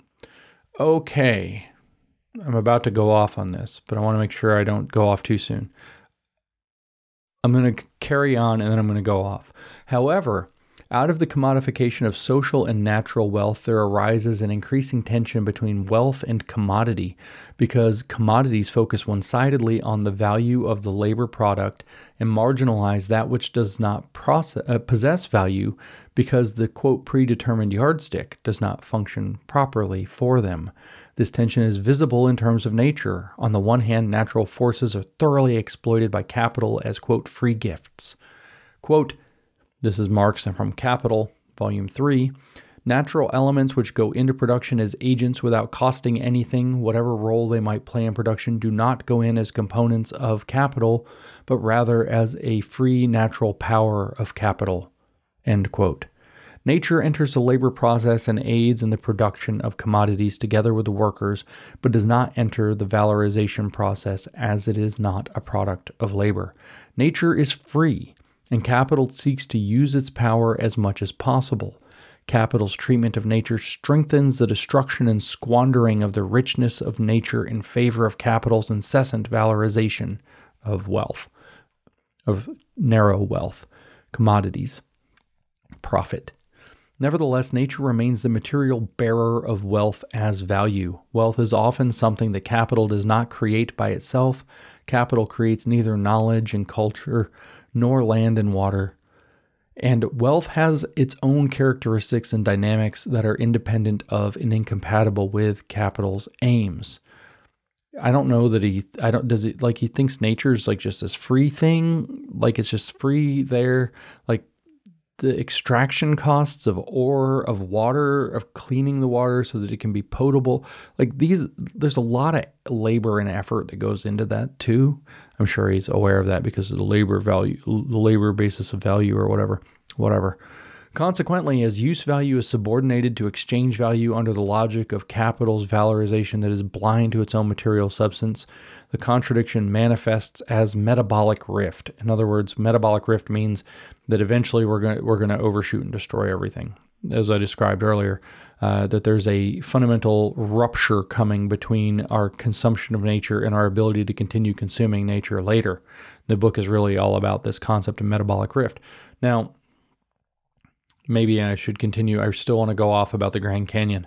On the other hand, nature is increasingly commodified because wild nature is worthless when left as it is. Its commodification, however, occurs by dissolving the abundance of social and natural wealth. Enclosure dissolved the commons. See, so if we decide that this section of, say, the wasteland desert is now owned by, you know, you know, uh, Joe Blow, and Joe Blow bought it because he wants to try to develop mining rights or mining capacity on the on the land. Well, now what he's done, you see, is that he's enclosed it. He's done enclosure on what used to be the commons, and that uh, happened historically. We're not really enclosing the commons anymore. We don't consider the desert to be everybody's, but nevertheless commodifying lands and expelling the people living on them. Nature was devastated after the expulsion from the land of peasants who had taken care of it. Eh, eh, that's a eh kind of answer right there. Capitalist farmers sought only short term profit without taking good care of the soil. Well, you know, that turned out to be something that happened at first, but it turns out that the, the, intelligence can really be and has in fact and artificial intelligence research can be defined as uh, maximizing future opportunities and just raping the soil is what you do when you're an incompetent farmer, just trying to make you know the best you can off of what you got. But over time, farming develops and you get some really high level skills where you actually don't do that. And you can do high production yield year after year through intensive farming because you see, when it's your property and you run your property into being valueless in five years by mismanagement, you've got a problem. So if you learn to manage your property correctly, that stewardship that the peasants allegedly had, actually you have a very deeply vested interest in that. And it, the logic's a lot different. This is capitalist farmers only sought short-term profit without taking good care of the soil. This that's a short-term problem that solves itself with markets quoting various uh, let me give you an example of where that's really happened though where people saw only short term profit without taking good care of the soil. Ukraine. When? When Stalin unleashed Lysenkoism there. Uh, it turns out that I just learned recently that we're like 90 years out from that. And in the last few years before this conflict with Russia broke out, that's when Ukraine caught up to baseline. They lost so much agricultural capacity in the meantime that they only caught up after like 90 years that's what degrowing a region does. It takes them a century to recover. But anyway, quoting various reports, Marx in Volume 1 of Capital, especially the French edition, also pointed to the fact that the most fertile lands in Scotland were totally laid waste after the enclosure. Yeah, okay, so when this first happened, stuff went wrong. Okay, well, you learn land management and land stewardship later. You have to. You don't have a choice. Your land, you're stuck with it. This, uh, these lands were actually unintentionally left wasted for the sake of more profitable usage. Quote, immense tracts of land, much of what is described in the statistical account of Scotland as, as having a pasturage in richness and extent very superior, of very superior description, and thus shut out from all cultivation and improvement, are and are solely devoted to the support to the sport of a few persons for a very brief period of the year. Capital, Volume One, eight ninety four. Apparently, this transformation of land usage had an immense impact on the daily life of people in the countryside. So he's talking about the disruption that came with a new economic model. I'll come back to this because I didn't rant about nature and I don't want to lose this yet with the Grand Canyon. One of the things that I'm thinking about when I was reading that part about nature earlier and I wanted to go off. So, enjoying natural beauty and enjoying nature itself is so much easier in an advanced economy than in not one. Okay, so I happen to live in a very pretty area. I happen to live in an area with a lot of natural beauty. I live in East Tennessee. If I really, really, really was motivated to and wanted to take a weekend or a week project of it, I could go walk to the mountains and go be in the mountains and walk home.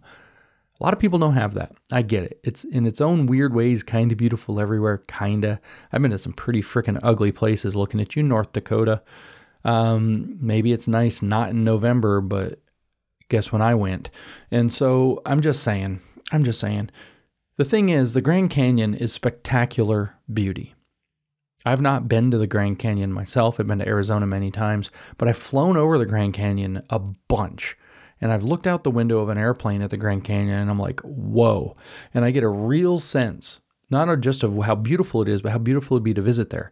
Guess what? I live in East Tennessee. I can walk to the ten- to the to the Smoky Mountains if I want to. If I want to take a week or a month to do that, I can also drive there in half an hour and drive home later the same day and go out and have Mexican food like you're supposed to after you go to the mountains. Or can I drive to the Grand Canyon? Not easily. I have to fly there. I don't have to. I can drive for like three or four days and get there. I think it's three days of continuous driving to get to the Grand Canyon. So I could drive to the Grand Canyon, but I could fly there in a day. Go check it out for a couple days, fly home. The ability to see the Grand Canyon, to see the mountains of the Rockies, the different parts of the Rockies, the Canadian Rockies, to, to, to see Niagara Falls, which I've visited many times, to see the natural beauty of all different parts of the world is so much easier to appreciate this natural beauty all around the world when we have an advanced economy that's not been degrown, when we still have airplanes. We don't depend on short distance light rail and no cars. If we have short distance light rail, no cars, and no airplanes, I'm never going to see the Grand Canyon. So I don't want to hear these people talk about the appreciation of nature because most people as little as like 50 or 100 years ago, never left the county in which they were born. So maybe they could appreciate the natural beauty of their county, but they didn't appreciate an awful lot of other natural beauty. The answer to that in the degrowth sublated higher form version under under their stupid program is I fucking shit you not virtual travel. So you can put on your metaverse AI headset or whatever the fuck it is, your virtual reality headset, and pretend that you went to the Grand Canyon with your goggles on, or pretend you went to Rome with your goggles. You don't really go. You're still sitting in your living room. You probably are looking around in awe, swinging your arms around, trying to look at the the, the spaces and clubbing your kid in the head because you can't see him because you're wearing a fucking mask. Like the whole thing is ridiculous. But the travel industry is lurching into this for sustainability's sake. This is your sublated higher form of reunification of man and nature is that rather than being able to go and experience nature yourself, you can put on a fucking set of goggles and headsets when you're not in the middle of a brownout. That's their vision. What a great program. So that's where I wanted to go off. Lots of bad words. It happens. These people are ridiculous. They're going to kill so many people and they're going to ruin so many lives unnecessarily because they're such crackpots and they're running a death cult. But I digress. Apparently, Saito says, this transformation of land usage had an immense impact. This is the part I didn't want to read. I don't know if I actually have to read this. I'm not going to read this paragraph. I don't care that what he's talking about is that there's a lot of historical disruption involved in the enclosure process. Okay.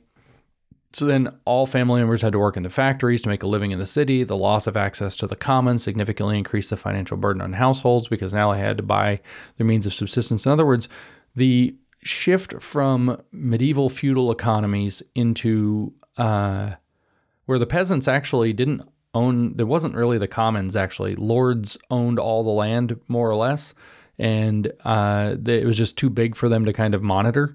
And they offered protection in, or, in, blah, blah, in order, and you gave them food. It wasn't really as great of a thing, but it's just complaining about the disruption that came with shifting to the to the uh, to the new form. And he complains about how food culture was destroyed and adulterated food, and you know, in the 1850s and 60s, how people were selling bogus milk and all this other crap. Um, these foods were apparently unhealthy and unsafe, but since they were cheap, poor working class had to depend on them in order to fill their hungry stomachs.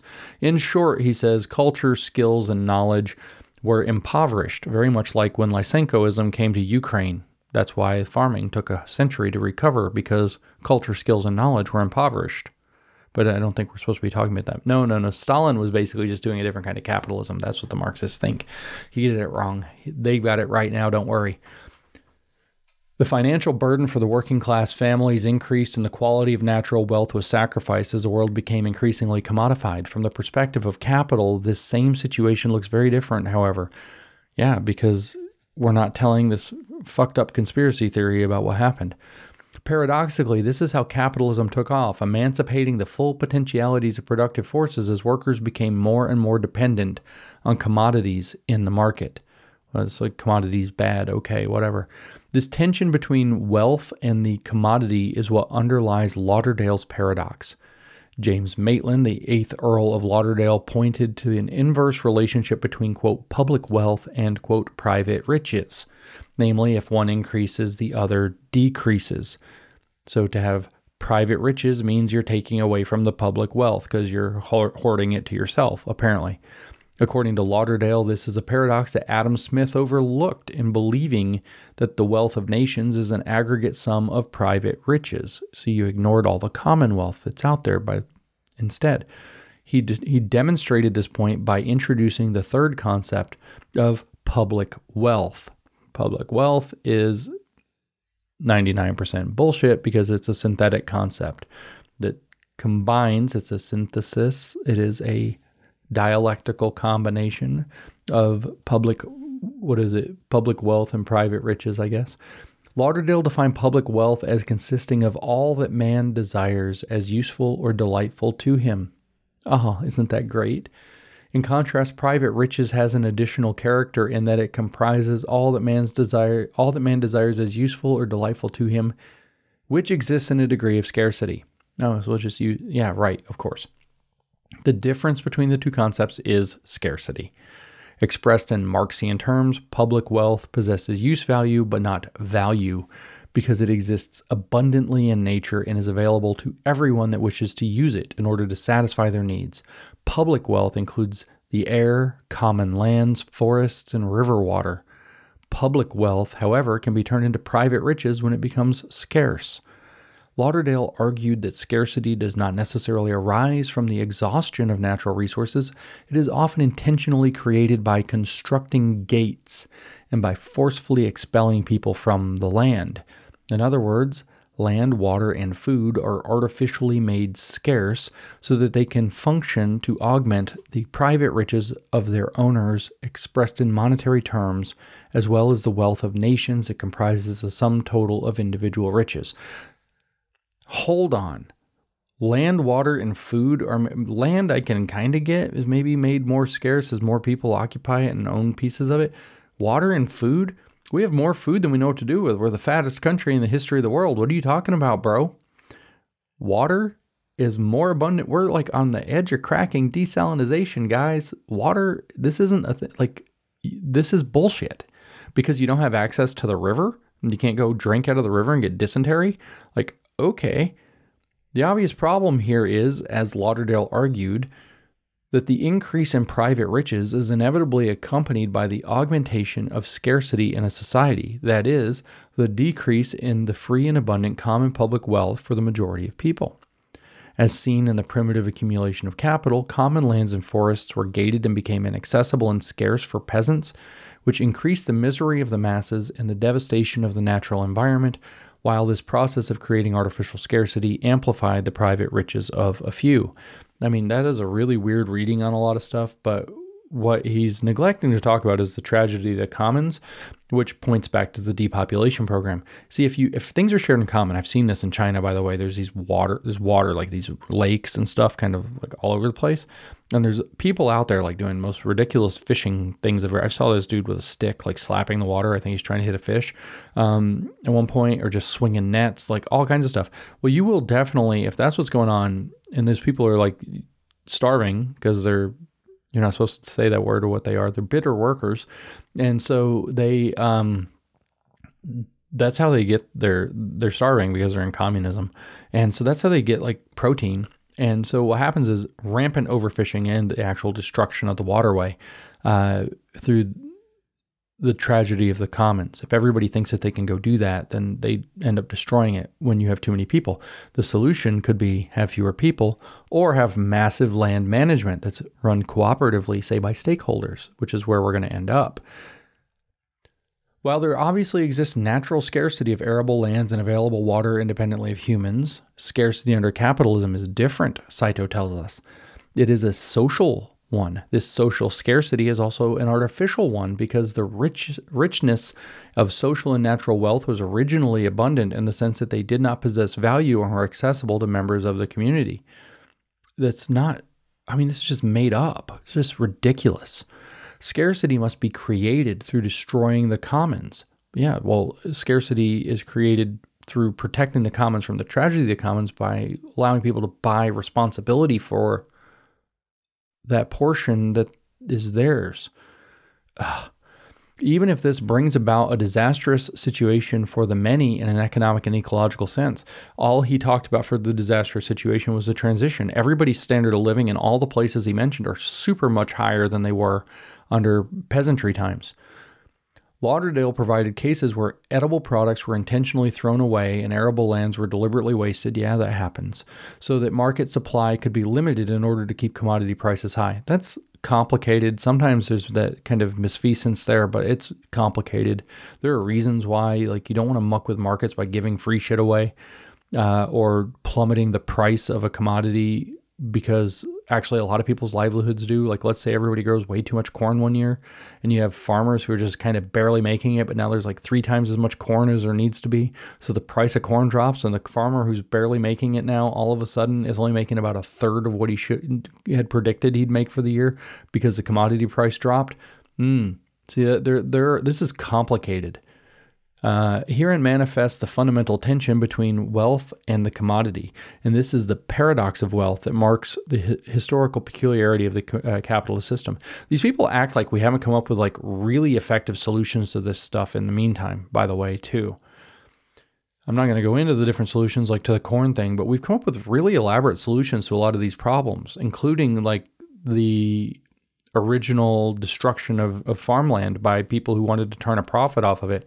And turns out that they were stuck with fallow lands, and turns out that that just becomes a liability. So over time, they've got to either figure it out or sell it to somebody who can, and then you start solving problems. And guess what? Rehabilitation occurs.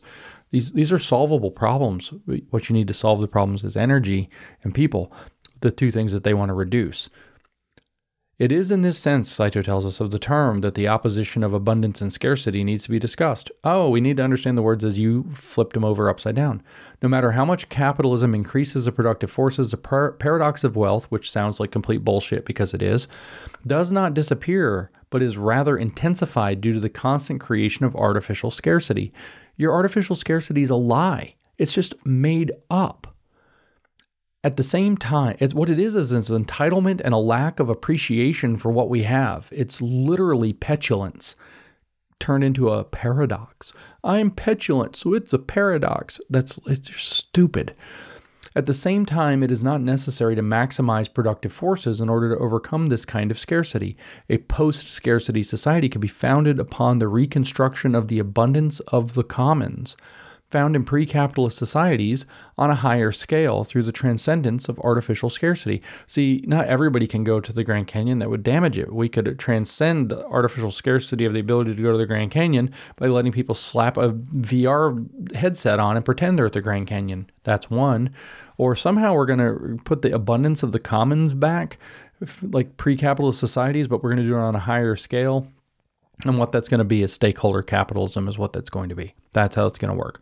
The post scarcity, they're going to reconstruct the abundance of the commons, but that's going to require management. And that management is going to be controlled by the people who know how to properly manage it, who are the degrowth communists, aka the stakeholders. Marx's degrowth communism aims to repair the irreparable metabolic rift, eh, which energy would repair. But they've spent most of the, he spent most of the book arguing that that's not true, but for stupid reasons. And to rehabilitate the non consumerist abundance of the social and natural wealth beyond the Lauderdale paradox through the negation of the negation. There's just a bunch of words that barely mean a fucking thing. God, I hate these people. This is the stupidest thing in the whole world, except that it's going to kill a lot of people if you can't learn to see through the mystification of it. So, section three the negation of the negation and the abundance in communism. That should make you just want to puke. The abundance in communism? Are you kidding me? The first paragraph starts off primitive accumulation of capital as the first negation, so you're negating the natural world by accumulating capital, dismantles individual property as founded on the labor of its proprietor. In contrast, communism aims at the negation of the negation, through which the expropriators are expropriated and the original unity of humanity and nature is reestablished. So let's linger on those words. Expropriating the expropriators. What does that mean? It means destroying the capitalists and their wealth. Actually, seizing and summarily wasting their assets is what it refers to. Seize the means of production. Well, communists don't know how, so then they waste the means of production. You can see they've seized the means of production of education in colleges and universities, and now college degrees are losing their value like a stone dropped off of a cliff. They are plummeting in value. They've seized the uh, intellectual and cultural assets, the capital built up by by centuries in some cases of of, of higher educational promise and research capacity. And since they don't know what the hell to do with it now that they have it, they're literally turning it into like DEI Hamas factories, terrorist organizations cells, and just destroying completely destroying it within just I mean Harvard was started in like 1636 or something like that and like I talk to people all the time who just straight up won't hire people from Harvard because the the asset that they're gaining and going to Harvard is becoming increasingly toxic, except in the cesspool that we could really refer to as the real Masters of the Universe swamp, which is a revolving door of all these kind of losers who are doing great until the system collapses, in which case they're all screwed big time. Uh, Marx framed this expropriating the expropriators, which is kicking out the landlords, is what that really means, destroying the capitals and the capitalists and seizing and wasting their assets. Marx framed it as recovering individual property. So this is a very interesting concept and really the crux. See, I just wanted to talk originally about how this Redef- the Marxists are pushing degrowth by redefining abundance, wealth, and scarcity. Aha, they're stupid trickies. And this is what the well-being economy is based off of is this linguistic lie. And then I was reading it very carefully again and stumbled upon how important this part is, this individual property part. So to get there, Saito goes into this long discussion about the. I'm not going to read this part of the section three uh, about the various different edits that Marx made to the relevant portion of Capital about the negation of the negation. He wants to really draw what Marx must have meant and how important it was to Marx because Marx actually edited this thing like three times. I'm not going to get too into that, but I have to touch on it. Um, here's the takeaway Marx modified this passage in uh, Capital uh, like three times. In particular, this is the quote uh, in the third edition, Marx had edited it specifically. Saito tells us Marx modified this passage in the third edition in order to make more explicit sorry in order to more explicitly distinguish between private property and individual property. So this is a very key concept to the degrowth communism idea. He's dedicating an entire section of the kind of anchor chapter of the book to this idea about um, degrowth communism to talking about how uh, individual property differs from private property and how important that is to what Marx really meant all along and what the true understanding of the Marxist project is.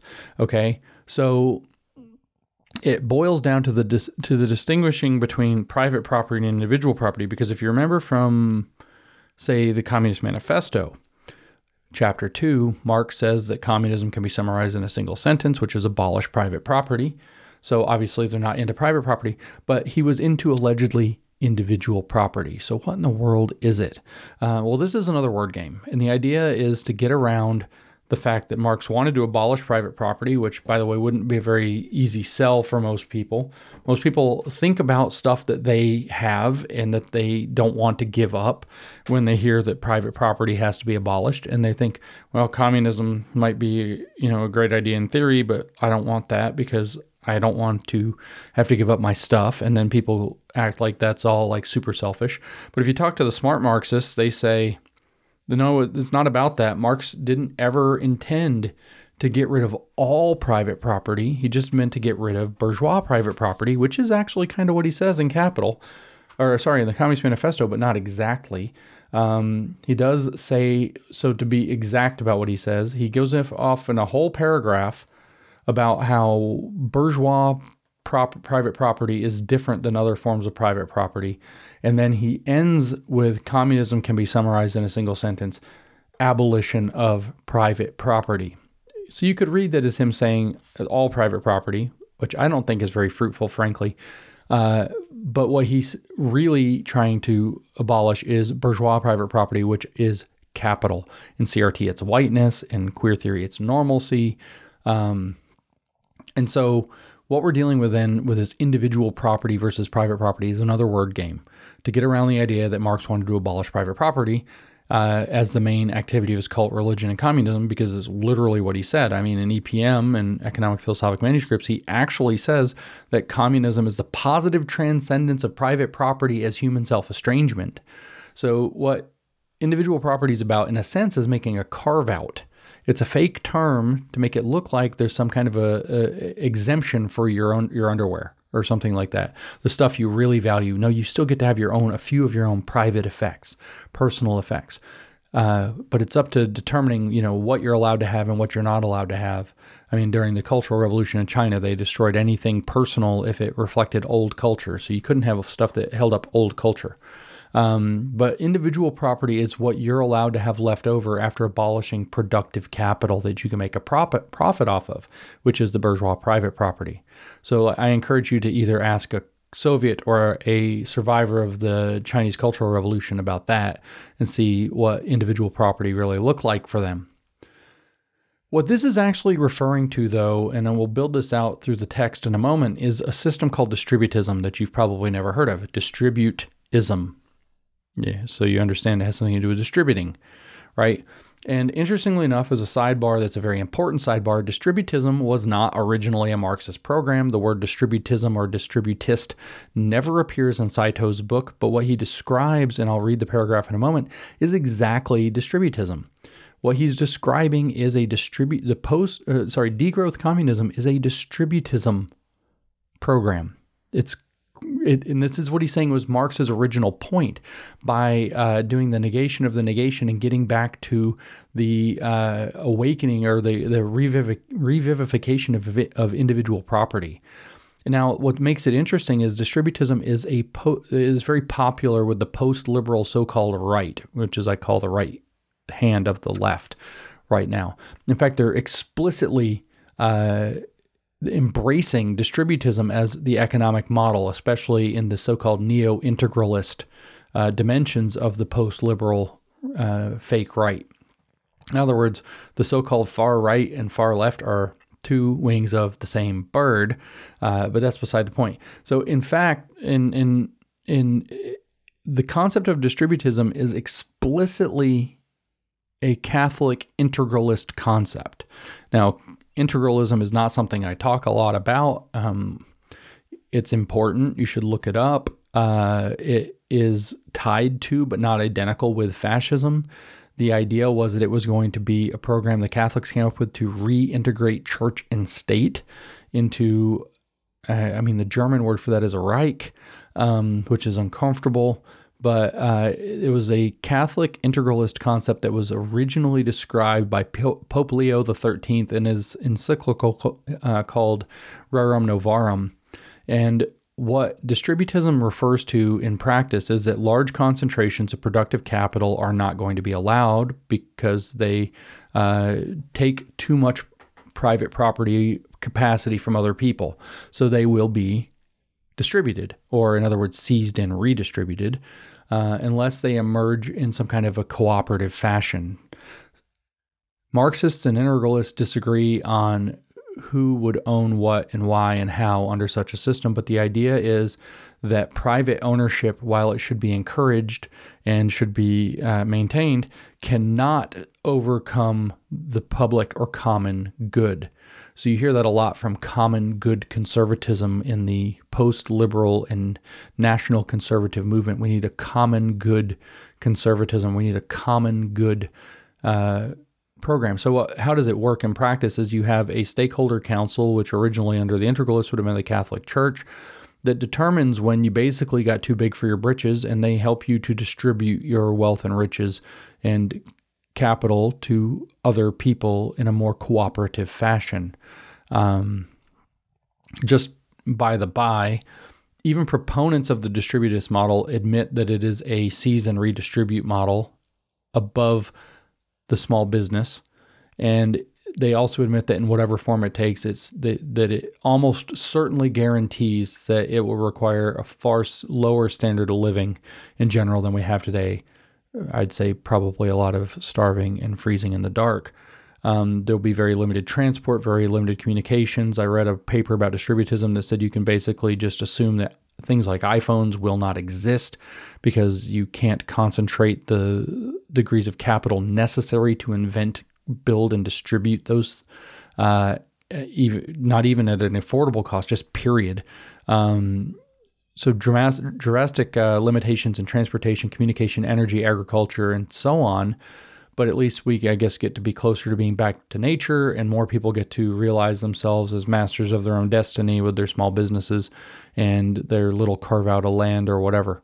Um, so the distributive distributist program is the kind of reaction, which is the right hand of the left version of of yeah, we're going to have private property, but it's really communism. So it's like uh, the idea of Marx's individual property, although I don't think that's where they got the idea, gets taken to a very high level of. Uh, you can have lots of individual property, but there's still limits, and there's still going to be a body or of say stakeholders who determine kind of where those limits are. Uh, Saito, for his part, summarizes Marx on the point in the following way. Uh, and this lends some insight into what is meant by the Marxist understanding of, of distributism. He said, he's talking about the Paris Commune, which was an extremely formative thing for Marx to look at. He says the Paris Commune was an attempt to, quote, make individual property a truth through the negation of the negation. As explained, cooperative production aims to regulate social production through common planning and communal control of the means of production. This is distributism, guys. In this way, it allocates individual shares among members through democratic and communal management. You could just add for the common good and you're there, as determined through integralist Catholic doctrine, and you're all the way there. This is how individual property is rehabilitated. In a sense, individual property is equivalent to cooperative property. So individual is equal to cooperative. Interesting. For Marx, this is possible communism. See, the other kinds of communism, I guess, are not real. There's actual communism, which is the positive transcendence of private properties, human self estrangement. But positive or possible communism, I should say, is when individual property is equivalent to cooperative property. Uh, he says here he seems to have established a concept of individual property as a clearly distinct as clearly distinguished from private property, which led to the modification of the relevant expression in the third edition of Capital. Okay, so again, cooperative production. So cooperative property aims to regulate social production through common planning and communal control of the means of production. Stakeholder capitalism, in other words. In this way, it allocates individual shares among members through democratic and communal management, stakeholder capitalism, or distributism. Those are they're synonyms, but they're also synonyms with meant by individual property, aka possible communism. Uh oh, uh oh, it's all coming together. Saito gives a summary. Marx argues that developed capitalist societies need to return to, quote, a higher form of the archaic type after transcending the system of private property and capitalism. End quote. What Marx said uh, the higher form of the archaic type of property refers to is communist property. This personally makes me think of other Marxist oxymorons like democratic centralism from Mao and freedom under socialist discipline. There will be no freedom without discipline. There will be no dem- democracy without centralism. There will be uh, no property without uh, communism communal property, common wealth. Now, to take the most important digression of the podcast, let's just lay out the cards. And we're doing this in the middle because that way it's harder to find. That's what the, the World Economic, this is all what the World Economic Forum and United Nations and WHO, Masters of the Universe, are after. It's this distributivist, distributist system. And that's what we're staring at in the face here whether it's from Pope Leo or Pope Francis, doesn't matter. Whether it's from uh, Marx and Saito and degrowth communism, doesn't matter. Whether it's from the Paris Commune, doesn't matter.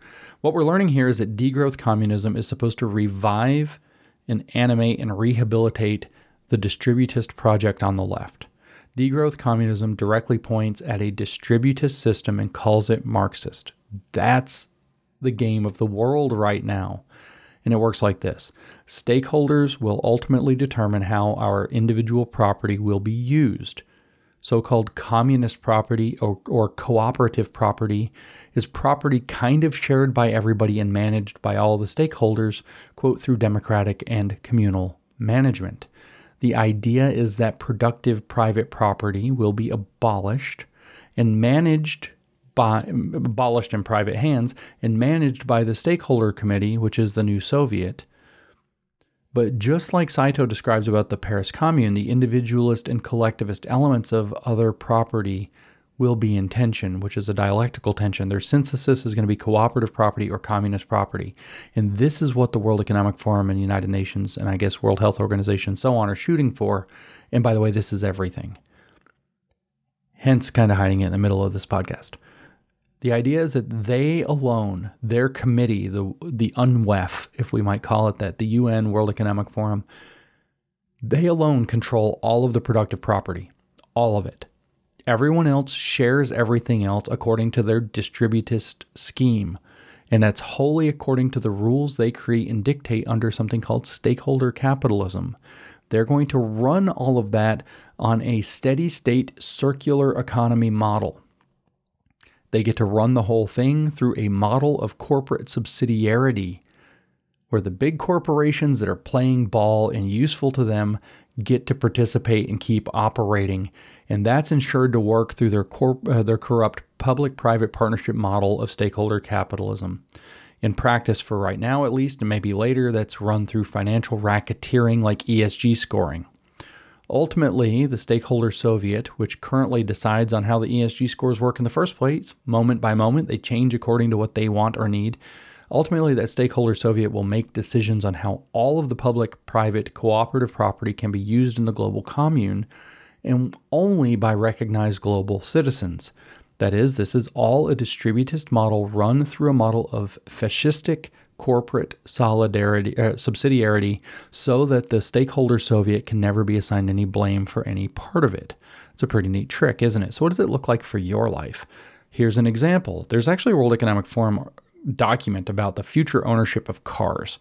So one of the it's in four steps. The last step almost literally doesn't make any sense. It talks about how the cars will own themselves, but in the because of AI or something, but in the intermediate, what will happen is there will be community cars, kind of like those uh, those um, scooters that you can just go put a dollar in and go ride your scooter, and they're, they're community scooters. Nobody really owns them, but everybody kind of does but there's rules of the road. So it'll be like that with your cars.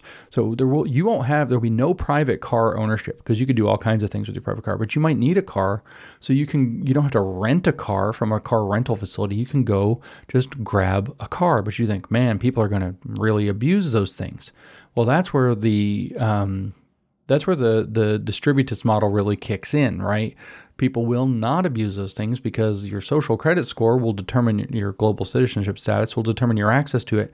And any fucking around in the car, any doing things you're not supposed to, any over driving the engine, driving it too hard, driving it too fast, driving recklessly, trying to have sex in the car, any of the things that you might do, hauling something you're not supposed to haul, going somewhere you're not supposed to go, leaving the car somewhere you're not supposed to leave any of these things will dent your social credit system and your whole life gets worse. That's how this will work. Nobody owns their own car whatsoever. You will own nothing, but you'll be happy because you can go access a car anytime one is actually available. Of course, there won't be enough, probably, so they'll be prioritized according to your social credit score. And like you can schedule that out, you know, maybe eight years in advance or whatever. And then the way you behave in and around and near and everything the car will determine your future car access and everything else. So there will be massive amounts of regulating your behaviors through this stakeholder model, which determines what the acceptable behaviors and not be- and unacceptable behaviors are. So maybe if you want to be able to ride in, you can ride in a car somewhere, but if you want to be able to use a car to get back, maybe you have to go. Uh, maybe your your car has to play a propaganda video the entire time both ways, or audio, or whatever that you pay attention to, something like that. Um, you can imagine these things anyway, or you have to go do some job for the government. And as, as, a side gig in the in the middle of your trip you want to drive a car to go see the Grand Canyon or whatever. So you drive the car. You probably can't go that far. Maybe you live near it. And you drive your car. Well while you're there you have to go do some communist activity and then you can get back in the car and go back but you can't get back in the car and go back until you do it. These are the kinds of things that they have. And only recognized global citizens who've already bought into the program will have this privilege whatsoever. It's not a right Uh, it's certainly not a right. Don't get that confused. And this is the distributist model. There will be a distribution. They will distribute access to use of the vehicles according to how good of a global citizen you are. And the social credit system will manage all of it. And if you think this is just a Democratic Party globalist UN World Economic Forum catastrophe.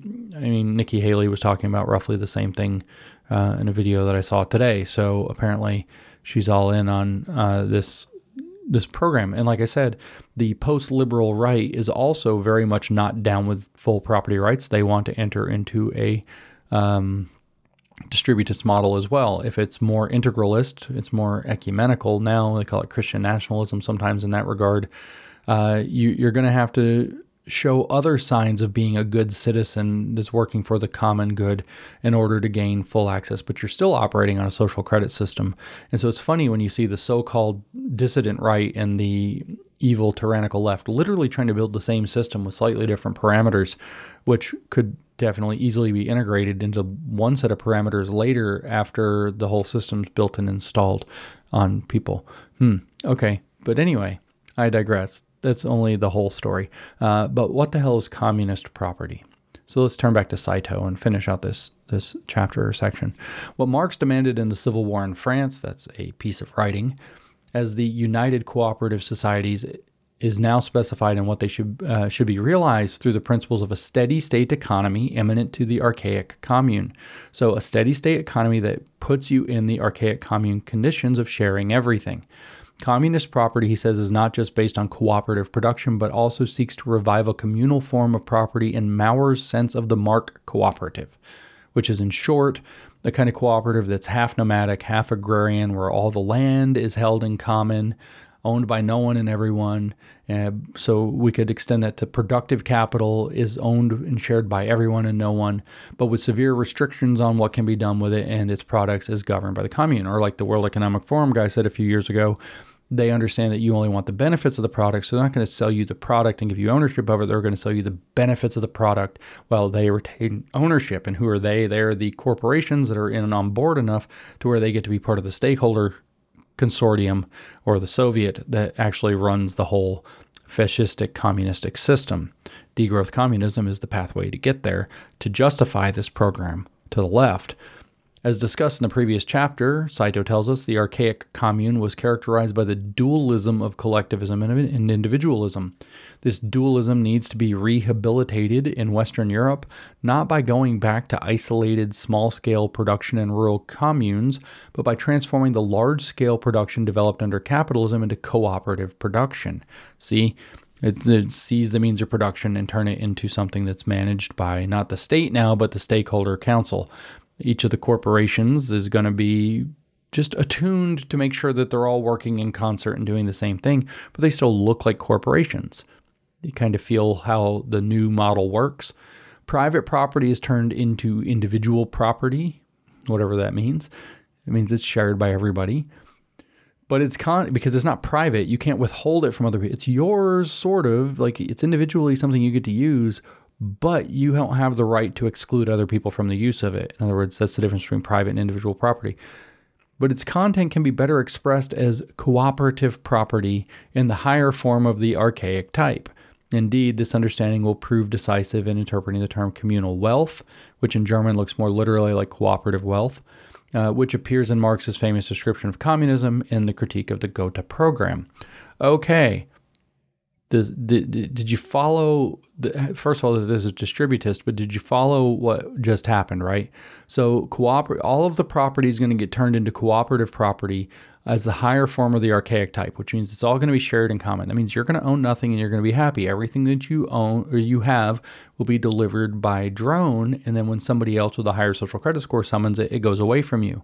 Everything is shared according to uh, the dictates in terms of who's allowed to have it, when they're allowed to have it, and how long they're allowed to have it, and what they're allowed to do with it via social credit scoring. And because everything's going to be connected to the internet and everything else, everything's going to be recording you all the time to make sure your social credit is up to up to scratch to be able to to use it. And that's going to be communal property, and having lots of that will increase our communal wealth through the magic of communism. And this is all very important for getting back to nature into degrowth communism, which is frankly a Rousseauian romantic death cult that valorizes going back to nature as opposed to, you know, living a productive and, and, and healthy and prosperous life. So Saito tells us there's another important term worth paying attention to in the passage on the negation of the negation in capital. The term land, you got to mess with more words, used in the quote above is Erde in German. It also means earth. In fact, Marx used this expression to designate natural resources other than land, too. Marx argued that the earth and natural resources must be controlled in common, meaning that it must be used cautiously. Oh, so it's going to be held in common and used cautiously. Well, who could possibly determine how natural resources could be used cautiously? The Stakeholder Council. And who's going to actually do the mining and all of that? Well, the approved corporations that are in the stakeholder cabal, the new Soviet meaning that it must be used cautiously so as to care for the interest of future generations. See, it has to be sustainable. Marx wrote in Volume 3 of Capital, in which the term Erde is translated as earth, saying, quote, From the standpoint of a higher socioeconomic formation, the private property of particular individuals in the earth will appear just as absurd as the private property of one man in other men even an entire society, nation, or all simultaneously existing societies taken together are not the owners of the earth. They are simply its possessors, its beneficiaries, and have to bequeath it in an improved state to succeeding generations as boni patris familias. As uh, in its capital, uh, volume 3, 911. Saito explains the earth is what the current generation succeeded from the previous one, and they are obliged to pass it on to the next generation without destroying it. This, however, is what capitalism cannot fulfill due to its one sided focus on the endless augmentation of private riches. By the way, this is the same argument Marcuse made in One Dimensional Man, right before saying that liberation presupposes a reduction in the standard of living in the future world population in Chapter 9. By contrast, Saito tells us the perspective of sustainability is essential for enriching social and natural wealth, especially because capitalism is a system of profit making, private property, and anarchic competition. See, it's not centrally programmed and cooperative and strategic and rational. Against the logic of commodification by capital, com- communism seeks the commodification, uh, sorry, the commonification of wealth, not the commodification by capital. Communism seeks the commonification of wealth. So we're all going to share all the wealth together. However, this statement must not be understood as the full realization of human desire to enjoy the world's riches without any constraint. Marx was well aware that the availability of natural wealth is inevitably limited and cannot be arbitrarily used for satisfying unlimited human desires. This is why the negation of the negation transcends artificial scarcity, but not scarcity as such. So, what's operatively or hyster- historically meant by scarcity when capitalism uh, is when capitalism leads capitalists to control capital for profit, and that limits communal or cooperative wealth. And communism is supposed to communify wealth or commonify, make common wealth. So, skipping a little bit further, because wealth has now been redefined, scarcity is redefined, abundance is getting redefined, uh, but also because Saito is mostly addressing this critic named Cohen, arguing about eco socialism and Marx's vision of abundance. Uh, I'm just going to kind of skip the argument. It bears on what I'm going to say next, but I think we can get by without it. In order to understand Marx's vision of communist abundance correctly, uh, Saito's explaining, one needs to understand the category of scarcity as an inherently socio historical category. That means man made. According to Marx, scarcity has two aspects social and natural. Natural scarcity cannot be entirely overcome no matter how much technology may advance. By contrast, social scarcity increases in capitalism in the face of unlimited capital expansion. Everything is by definition scarce in capital. Capital is capital is always is, and this cannot be stressed strongly enough. It always must remain as a matter of inner systemic, uh, systemic determination, insuperably scarce, even when under certain conditions it is contradictorily overproduced. So that means their definition of scarcity is like a stupid technical economic one, and not the one that you normally think of. Like I can't get it, but it means technically that you can't get it without money. And they're playing this word game, making you think stuff is scarce when it's not actually scarce. It's that you just have to buy it. And oh no, you know, scarce sounds bad. So capitalism produces scarcity. Oh no, we're going to go hungry. No, it's not. You just actually have to buy it, which means you have to get a job, which is the unwritten thing that none of them want to do.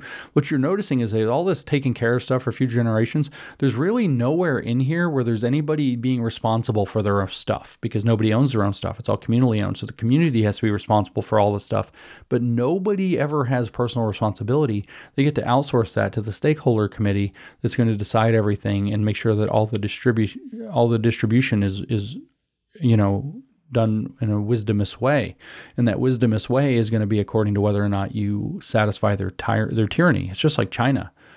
And so Saito says the more capital develops for the sake of overcoming self imposed scarcity, the more destructive the entire system becomes. But the abundance it generates can never eliminate the artificial scarcity created by capital itself. This is the fundamental paradox of wealth and capitalism, which I've already said is a bunch of baloney.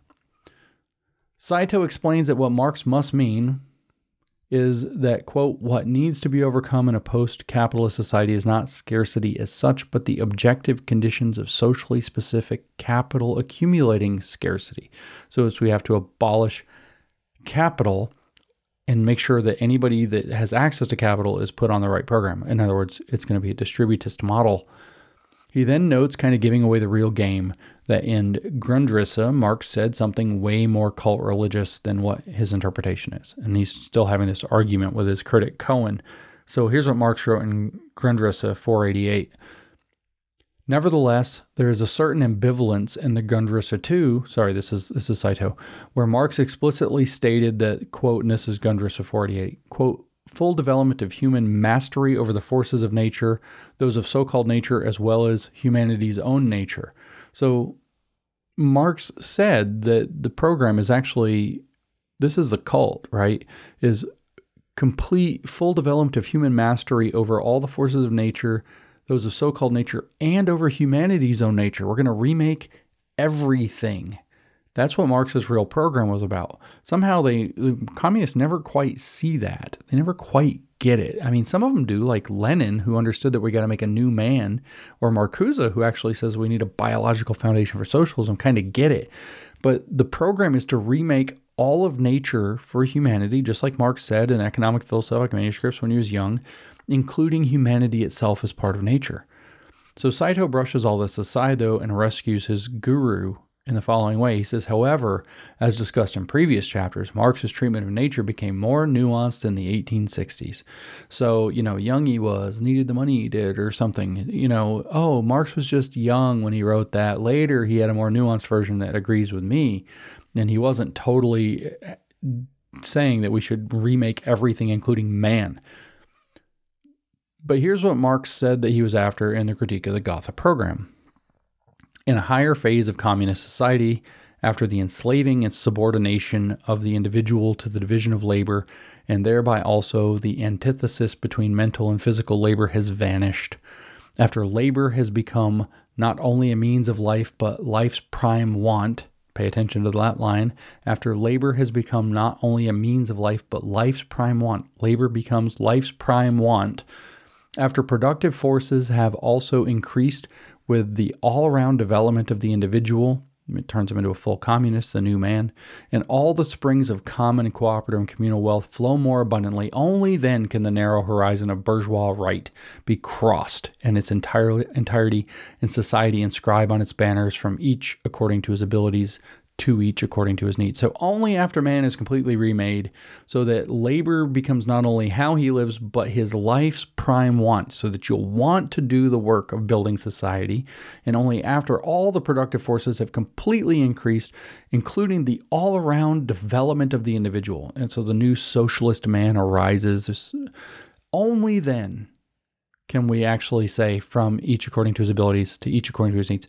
So somehow, you know, this is the central passage from the critique of the Gotha program here that uh, Saito is focusing on, but he doesn't notice that what Marx is saying is only after everybody joins the cult can we really claim communism. That's what it actually says. Man has to be completely remade before any of this is going to work. Well, guess what, guys? You're not going to remake man, so none of it's going to work. So, after acknowledging that some of Marx's critics actually have a point about Marx maybe being kind of, you know, a little bit aggressive in terms of what he thought was possible with abundance. Uh, here's what Saito says to rescue him back to degrowth communism. Uh, what he says is that we're we're actually just misunderstanding what Marx must have meant by commonwealth and abundance. Uh, he says, and this is Saito, thus it is not compelling to argue that Marx's conception of abundance demanded the satisfaction of all unlimited desires. It is also possible to imagine a different kind of abundance of wealth, that is, one founded upon the abundance of commonwealth. Here one needs to recall the Lauderdale paradox, the capitalist process of creating artificial scarcity. Transcendence of the artificial scarcity of private riches as the negation of the negation requires the reestablishment of the abundance of common wealth, which is available to everyone without the mediation of monetary exchange. So you should just be able to go get shit for free, and that's when it really works. The point is that this rehabilitation of communal abundance does not have to negate natural scarcity. No, the point is that you're going to have to manage all this through a left wing distributive system that's going to be run through the United Nations and the World Economic Forum in conjunction with the World Health Organization so that they can measure how much well being it produces. Saito continues It is noteworthy that Marx in this passage referred to the commonwealth as the form of post capitalist abundance flowing from its springs. He used this expression only once, but its significant cannot, significance cannot be over, overestimated. Notice he's still kind of not noticed that what Marx was saying is that it only works when everybody joins my crackpot cult. It's very important to notice that that's what Marx actually said there, but they never seem to notice that part. Saito says this expression needs to be contrasted with the opening sentence of his critique of political economy from 1859. Like Capital, the critique of political economy starts with an analysis of the commodity where Marx wrote, quote, "The bourgeois wealth at first sight presents itself as an immense inc- uh, accumulation of commodities, its unit being a single commodity." Pause for one second because that's the end of the quote. Did you notice that that's basically the same thing that's in capital? That's because these idiots just recycle the same crap over and over again. Back to Saito. Here, Marx designated the commodity as the bourgeois wealth that can be contrasted with the post capitalist wealth, that is, commonwealth, that does not appear as a commodity. Commonwealth is democratically managed by the associated producers and produced according to abilities as well as distributed according to their needs. There it is communist distributism. Commonwealth, that's the wealth everybody has, is democratically managed by the stakeholders, by the associated producers, that's the corporations that are in the program, and produced according to their abilities. So the mining companies do mining, the travel companies do travel as well as distributed according to their needs, which are determined by the stakeholders. This is exactly, Saito says, how individual property is rehabilitated based on cooperative production, as discussed in the Civil War in France. So, degrowth communism is left wing communist distributism, which is the program of the World Economic Forum, United Nations, and World Health Organization. Although Marx did not believe, Saito says, that it would be possible to produce infinite amounts of wealth without any natural limit, he was convinced that once capitalism is overcome, there would be sufficient to feed everyone. Yeah, right. But uh, if not, I guess it could still work if we just had fewer people, right? Like Marcuse suggested, a reduction in the future world, world population. And Marcuse wrote that again, just to remind you, in 1964, which had a world population of 3.6 billion, which is less than half of the world population now. So he said we would, of course, need a reduction in the future population from 3.6 billion at the time. Hmm. That's a lot of dead people, guys. Degrowth communism. It's going to degrow something. So Saito says, in other words, abundance is not a technological threshold, but a social relationship. See, they've switched out the definition. This insight it, that's a nice word for bullshit, is a is fundamental to the abundance of commonwealth to be reestablished beyond the artificial scarcity of bourgeois wealth. See, you will have abundance when you own nothing and be happy. That's literally what the argument is here. Kristin Ross, Saito tells us, calls this kind of abundance of commonwealth as communal luxury by demanding the quote end of the scarcity capitalism sorry the end of the scarcity that capitalism produces through waste, hoarding, and privatization. Similarly, Jason Hickel in 2019 names it radical abundance. It's not regular abundance, guys, it's radical abundance. It's communal luxury. Because this form of abundance inherent to commonwealth is radically different from the bourgeois form of material wealth that is inevitably based on ever increasing productivity and endless mass consumption of commodities. It's radical abundance because it's not abundance. In other words, Saito says communal luxury and radical abundance are not equivalent to the unlimited access to abundant private properties in a consumerist fashion. Otherwise, communist society would simply preserve the bourgeois form of private riches, contributing to the further degradation of the natural environment. Oh, see, it's not equivalent to unlimited access. Access will be limited. You won't be able to get what you want when you want it. You'll be able to get what you want when you deserve it, according to the stakeholders who are operating a rational system of distributism. That's the model. Since the primitive accumulation created artificial scarcity, the negation of the negation reverses the order of the Lauderdale paradox. This is communist mystification magic, with the aim of recovering the radical abundance of common wealth, making it equally accessible to everyone at the cost of private riches. See, there'll be it'll be equally accessible to everyone, just not very accessible overall. Like everyone, technically, as long as their social credit score is high enough and they're a true global citizen, can access a car, but only when there's a car available and there's really not that many. So sometimes, a couple times a year, maybe. In other words, Saito tells us the abundance of commonwealth is about sharing and cooperating by distributing both wealth and burdens more equally and justly among members of society. See, we're going to move, as Klaus Schwab said, from a economy of caring or of production and consumption to economy of caring and sharing. That's what it says here. The abundance of commonwealth is about sharing and cooperating by distributing, because it's distributism, both wealth and burdens more equally among members and justly, I should say, among members of society. Has anything socially just ever worked out? No, of course not. It means making people you don't like that you can scapegoat as the problem causers, make them do everything you don't want them to do. They become the new slave class, in other words. Saito says only by recognizing this point can the quote narrow horizon of bourgeois right be crossed in its entirety. So, once again, in other words, you'll own nothing and you'll be happy. Everything you have will be delivered to you by drone in a distributist way, as decided by the masters of the universe who run the Stakeholder Council, aka Soviet. What you are given access to on your new subscription model to everything, including underwear, will be communal luxury and radical abundance. It's different from real abundance by virtue of redefining what all the relevant terms mean. And everyone, it will be abundant because everyone will have access, even though there's not very much of it because it's in gen, in real terms scarce, but it's not artificially scarce under ca- capitalist terms where you have to pay for it. Do you see? The whole thing's a pipe dream. But here's how here's how excited Saito gets about it. Based on this understanding, the famous declaration from each according to his abilities, to each according to his needs can be interpreted in a non-productivist manner too. So you don't even have to the from each and to each part doesn't even require production or consumption. Well, it seems to require consumption at some point, but I don't know. There's no production. It can be interpreted in a non productivist manner.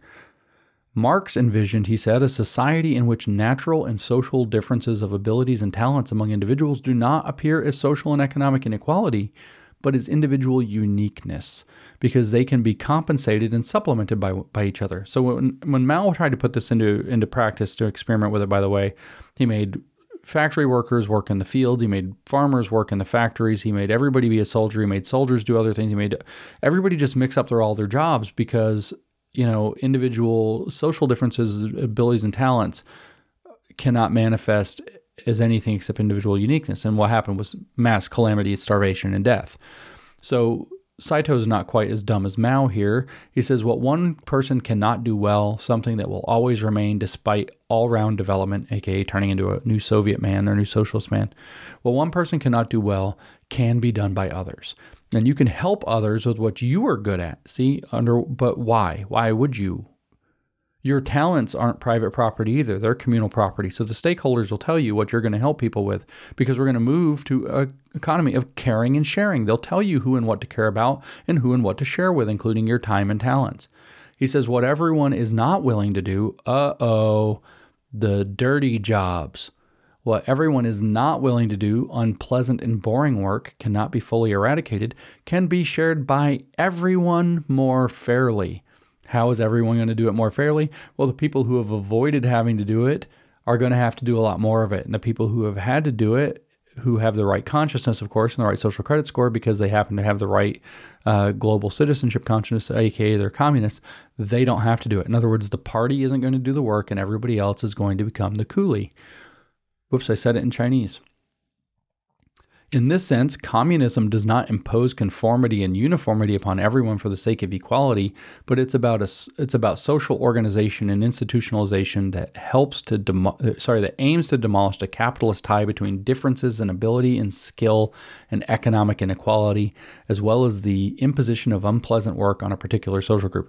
It all sounds great on paper, but what it means is they're going to build slave classes out of the people that they think are not on their program and that have been unjustly well off in the past, according to their definitions of injustice and they're going to force them to do all the nasty dirty jobs that nobody wants to do. And meanwhile so that's your that's your useless class and what they're going to have to do. That's the slave class and if you're not on board you're in the useless class.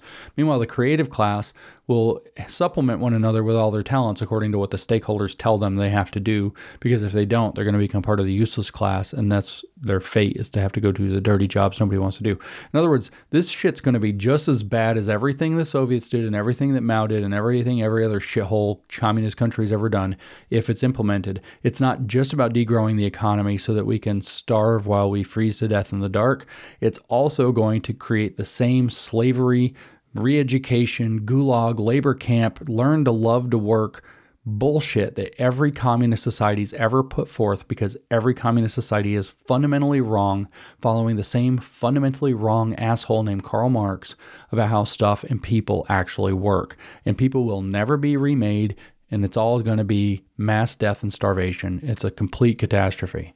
In other words, as Saito had it, this alternative interpretation of the critique of the Gotha program from the perspective of, the de- of degrowth communism makes the meaning of the negation of the negation clear. De enclosing and expanding the commons for the sake of the many. So, no more private land, no more private anything. Marx used the term communal wealth in order to signify the future associated mode of production. In this case, one can simply translate it as cooperative, but its meaning gradually shifts to the into the archaic type of mark commune, which is what we talked about before. There is no uh, the productive capacities are uh, highly regulated. They're owned by everybody, but they're highly regulated in a distributist model with probably stakeholders in charge of it. And thus, the term also signifies communal. It is the rehabilitation of communal wealth, the stakeholder capitalism, in a higher form without going back to the isolated small scale production of pre capitalist communes. I already told you how this works. Corporations that play ball are allowed to continue. They are the they are the big scale producers so that we can have goods and services that we need, but you aren't going to be allowed to actually own them. You're going to have to rent them on a subscription model because they're actually going to be communal wealth. You only get to have the benefit of the product. The makers return retain the ownership of the product, and everybody else, depending on their social credit score, has a, a claim on those objects that might supersede yours, and you have to share and care about the right things all along. So Saito phrases that rather it presupposes socialized production under capitalism, but with social planning and regulation to hinder infinite economic growth and to decrease output in those branches that drive extravagant consumption. If that sounds a lot like China, except with major limitations because it's the West, you nailed it. Instead, Saito says, the expansion of communal wealth through basic services and public spending will enable people to satisfy their basic needs without constantly seeking after a higher level of income by working longer hours and being promoted. Wouldn't want to have to, you know, work hard at your job. In contrast, it lessens the pressure for endless competition and expands the possibility of free choice outside the market. And like I said, other than the fact that China is not being asked to degrow in the process, it sounds exactly like CCP China right now. It's exactly like CCP China, except that everything is designed to shrink, including the populations that it's supposed to support. Does really, really, does any of this sound like it makes any sense? Like any of it would actually work? Of course not. This is idiotic. It's a crazy pipe dream. None of it makes sense. None of it takes into account the fundamental realities of human motivations. But of course it doesn't, because people will have to be remade to have different motivations. And that's literally baked into their program. It will only work, if it could ever work, after the remade man arrives. And that man is going to be called a global citizen. That's the man whose main want is to work for the commune and to share and to care about all the things he's told to share and care about. That is, socialist man. In other words, cultists in the cult. Which, if you don't have those, you have two options. Everybody who's not one either has to be re-educated or killed, or turned into a slave where they're useless. Except uh, they're they're useless at criticizing it, but they do a lot of the hard, dirty, ugly jobs that nobody wants to do. That is, like always, for Marxists and for all Gnostic cults, this could only possibly work, and even then it wouldn't work, but it could only possibly work in theory if everybody joins the cult and has full and permanent religious fervor for the cult, always and forever. In other words, this is yet another atrocity beyond atrocity, mass murder in the making. Degrowth communism is still communism. This will not be, it's like the Great Leap Forward, but it's a Great Leap Backwards on purpose. It's going to be the death of billions with people in the equivalent of concentration camps and labor camps learning that work for the commune is their life's work. It is the same horseshit warmed over all over again. And no, people, it's not going to work this time. It doesn't matter how many words you redefine, doesn't matter how many people you mystify, doesn't matter how many people join the cult, it's never going to work. Saito says, in this way, it is possible to revisit Marx's famous discussion in Volume 3 of Capital with regard to the distinction between the realms of freedom and necessity. See, freedom and necessity are dialectical. As one goes up, the other goes down. He says the realm of natural, this is Marx in Capital, Volume 3, 959. This realm of natural necessity expands with his development because his needs do too but the productive forces to, to satisfy and expand at uh, satisfy these expand at the same time. Sorry, I messed that all up. The productive forces to satisfy these needs expand at the same time. Freedom in this f- sphere can consist only in this: that socialized man, the associated producers, govern the human metabolism with nature in a rational way. There's your stakeholders, bringing it under their collective control instead of being dominated by it as a blind power, accomplishing it with the least expenditure of energy and in conditions most worthy and appropriate for their human nature. But this is but this always remains a realm of necessity, stuff that people need. The true realm of freedom, the development of human powers as an end in itself, begin that's cult shit right there, begins beyond it. Though it can only flourish with this realm of necessity as its basis, the reduction of the working day is the basic prerequisite.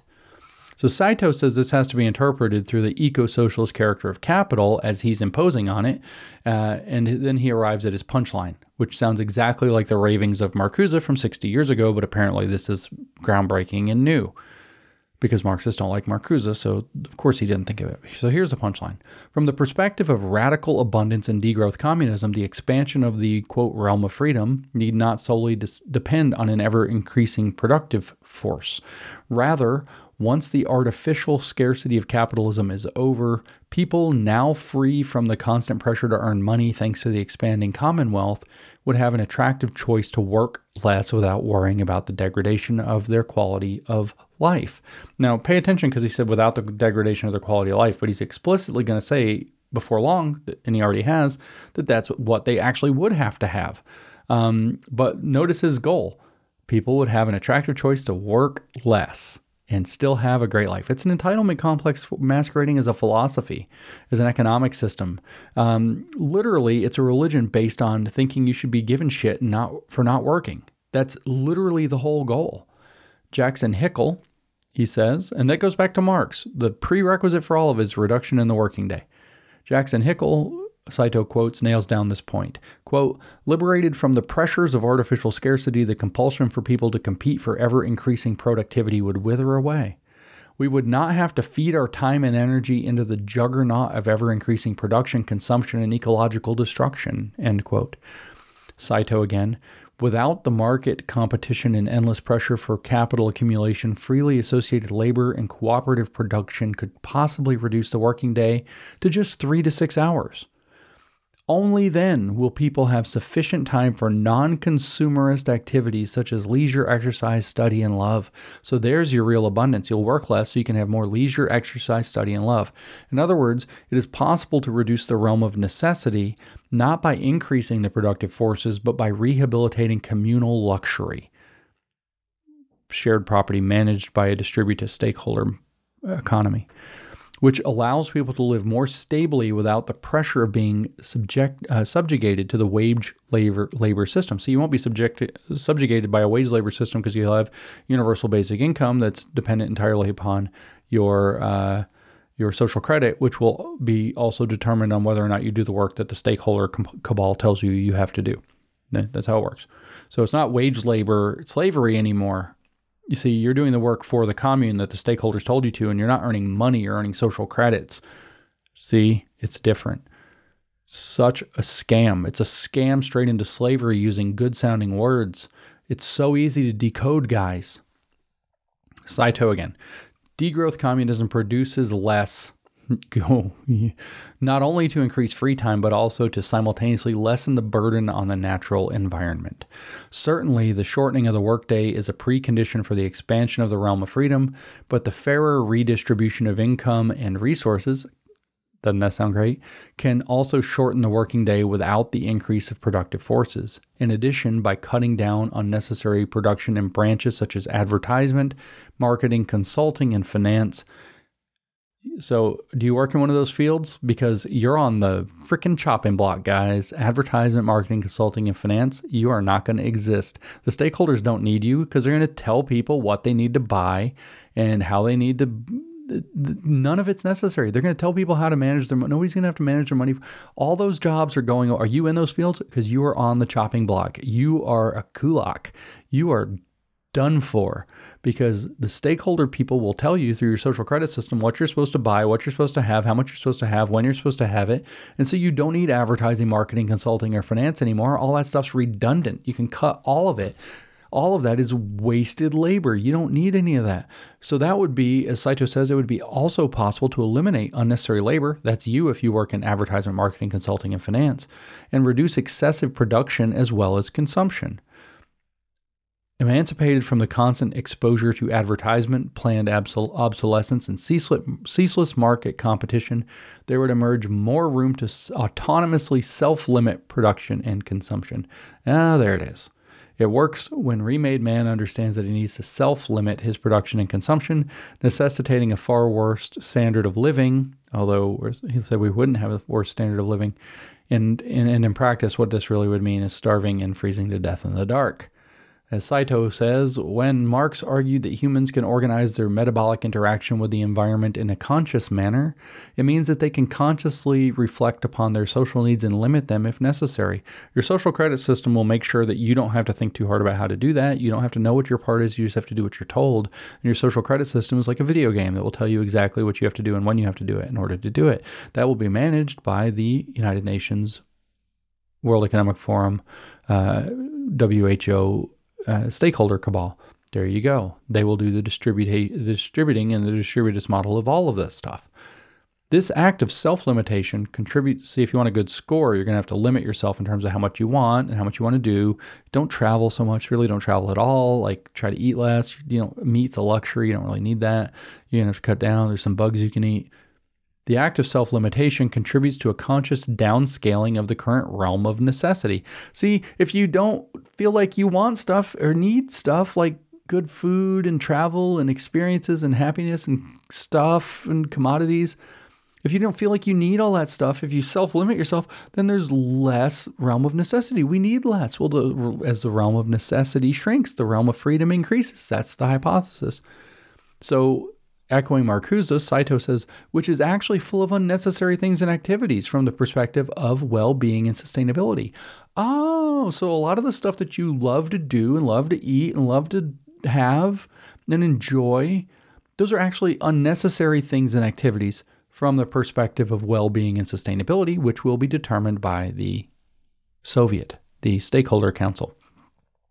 See, Saito says they are only necessary for capital accumulation and economic growth and not for the all round development of the individual.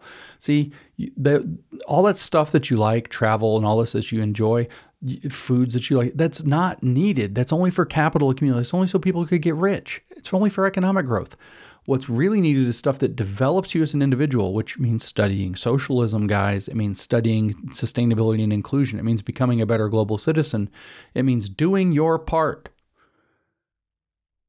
Since capital drives us toward endless consumption, especially in the face of the t- quote total absence of identifiable self limiting targets of productive pursuit admissible from the standpoint of capital's mode of social metabolic production, quoting from a guy named Meszaros self limitation has a truly revolutionary potential. So if you think that sounds like Marcuse now, but it's all about them forcing you to self-limit, you, know, you know, you will self-limit when your social credit system says you have to because the stakeholder said you have to. If you work in advertising or finance or marketing or whatever, just your job's gone, just gone. You might want to complain about this because you're fucked, guys. Your whole departments are getting shut down. Just saying. But if you think this sounds like Herbert Marcuse right now and One Dimensional Man from remembering that podcast, Saito goes on to reproduce the insane thrust of essay on liberation next. Marcuse said all of this crap in 1969 in Essay on Liberation, that liberation really means liberation from the good life, uh, sort of. He says it would require a biological foundation for socialism and a whole new sensibility that defines, as Klaus Schwab has it today, a new social contract that new social contract is based on sustainability and inclusion or sustainability and well being, as we just heard, which will determine whether or not your needs are real or false, which was Marcuse's main argument and point. And this shows quite nicely that the United Nations World Economic Forum World Health Organization program of world destruction and domination is running this psychotic operating system right now that has its definition degrowth. The real definition of degrowth is starving while you freeze to death in the dark. Sorry, Canadian girls, you're going to die. Quoting from Saito, where here's where he says this At the same time, as Kate Soper 2020 argues, even if the current way of life became fully sustainable thanks to unprecedented technological development, it would nonetheless not be a desirable world that could fully realize human potentialities in a good life. So even if we could have everything right now and it couldn't possibly harm the environment and we could live with it forever, that wouldn't be good because we couldn't fully realize human potentialities in a good life. Saito says this is because of its constant pressure to engage in competitive work and consumption and its, its tendency to impoverish other opportunities for satisfying experiences in a more meaningful life outside of the market. Romantic bullshit. Romantic bullshit. So even if our life was per, even if the whole sustainability shtick is a lie, what they're saying is that wouldn't be any good because we wouldn't be communists. We wouldn't have the freedom of communism by reducing necessity. Post capitalism, Saito tells us, needs to invent wholly different value standards and social behaviors. Oh, a new sensibility, like Marcuse said, and a new sense of sufficiency and well being needs to replace the widespread aspiration to become upper middle class. Well being, richness, the well being economy. There you go. Soper's call for alternative hedonism in a post growth society, however, does not mean austerity and poverty because it simultaneously aims to enrich various non commercial activities that are not necessarily reflected in the gross domestic product. See, people will have different wants, but that was the definition of Marcuse gave in 69 for a biological foundation for, for socialism. He said that their vital, he didn't mean biology literally, he said the level of their vital needs and wants would change. People will have different wants. They'll be remade to have different wants, and that means you'll be happier. You'll have nothing, but you'll be happy. Instead of wanting destructive, extravagant, and wasteful products, sounds exactly like Marcuse, false needs being satisfied, people will desire healthier, more solidaristic, and democratic ways of living. We can be so happy in our cult beliefs that are just growing and growing. Oh my God. In this way, degrowth communism expands the realm of freedom without depending on an increase in productivity and even by downscaling production.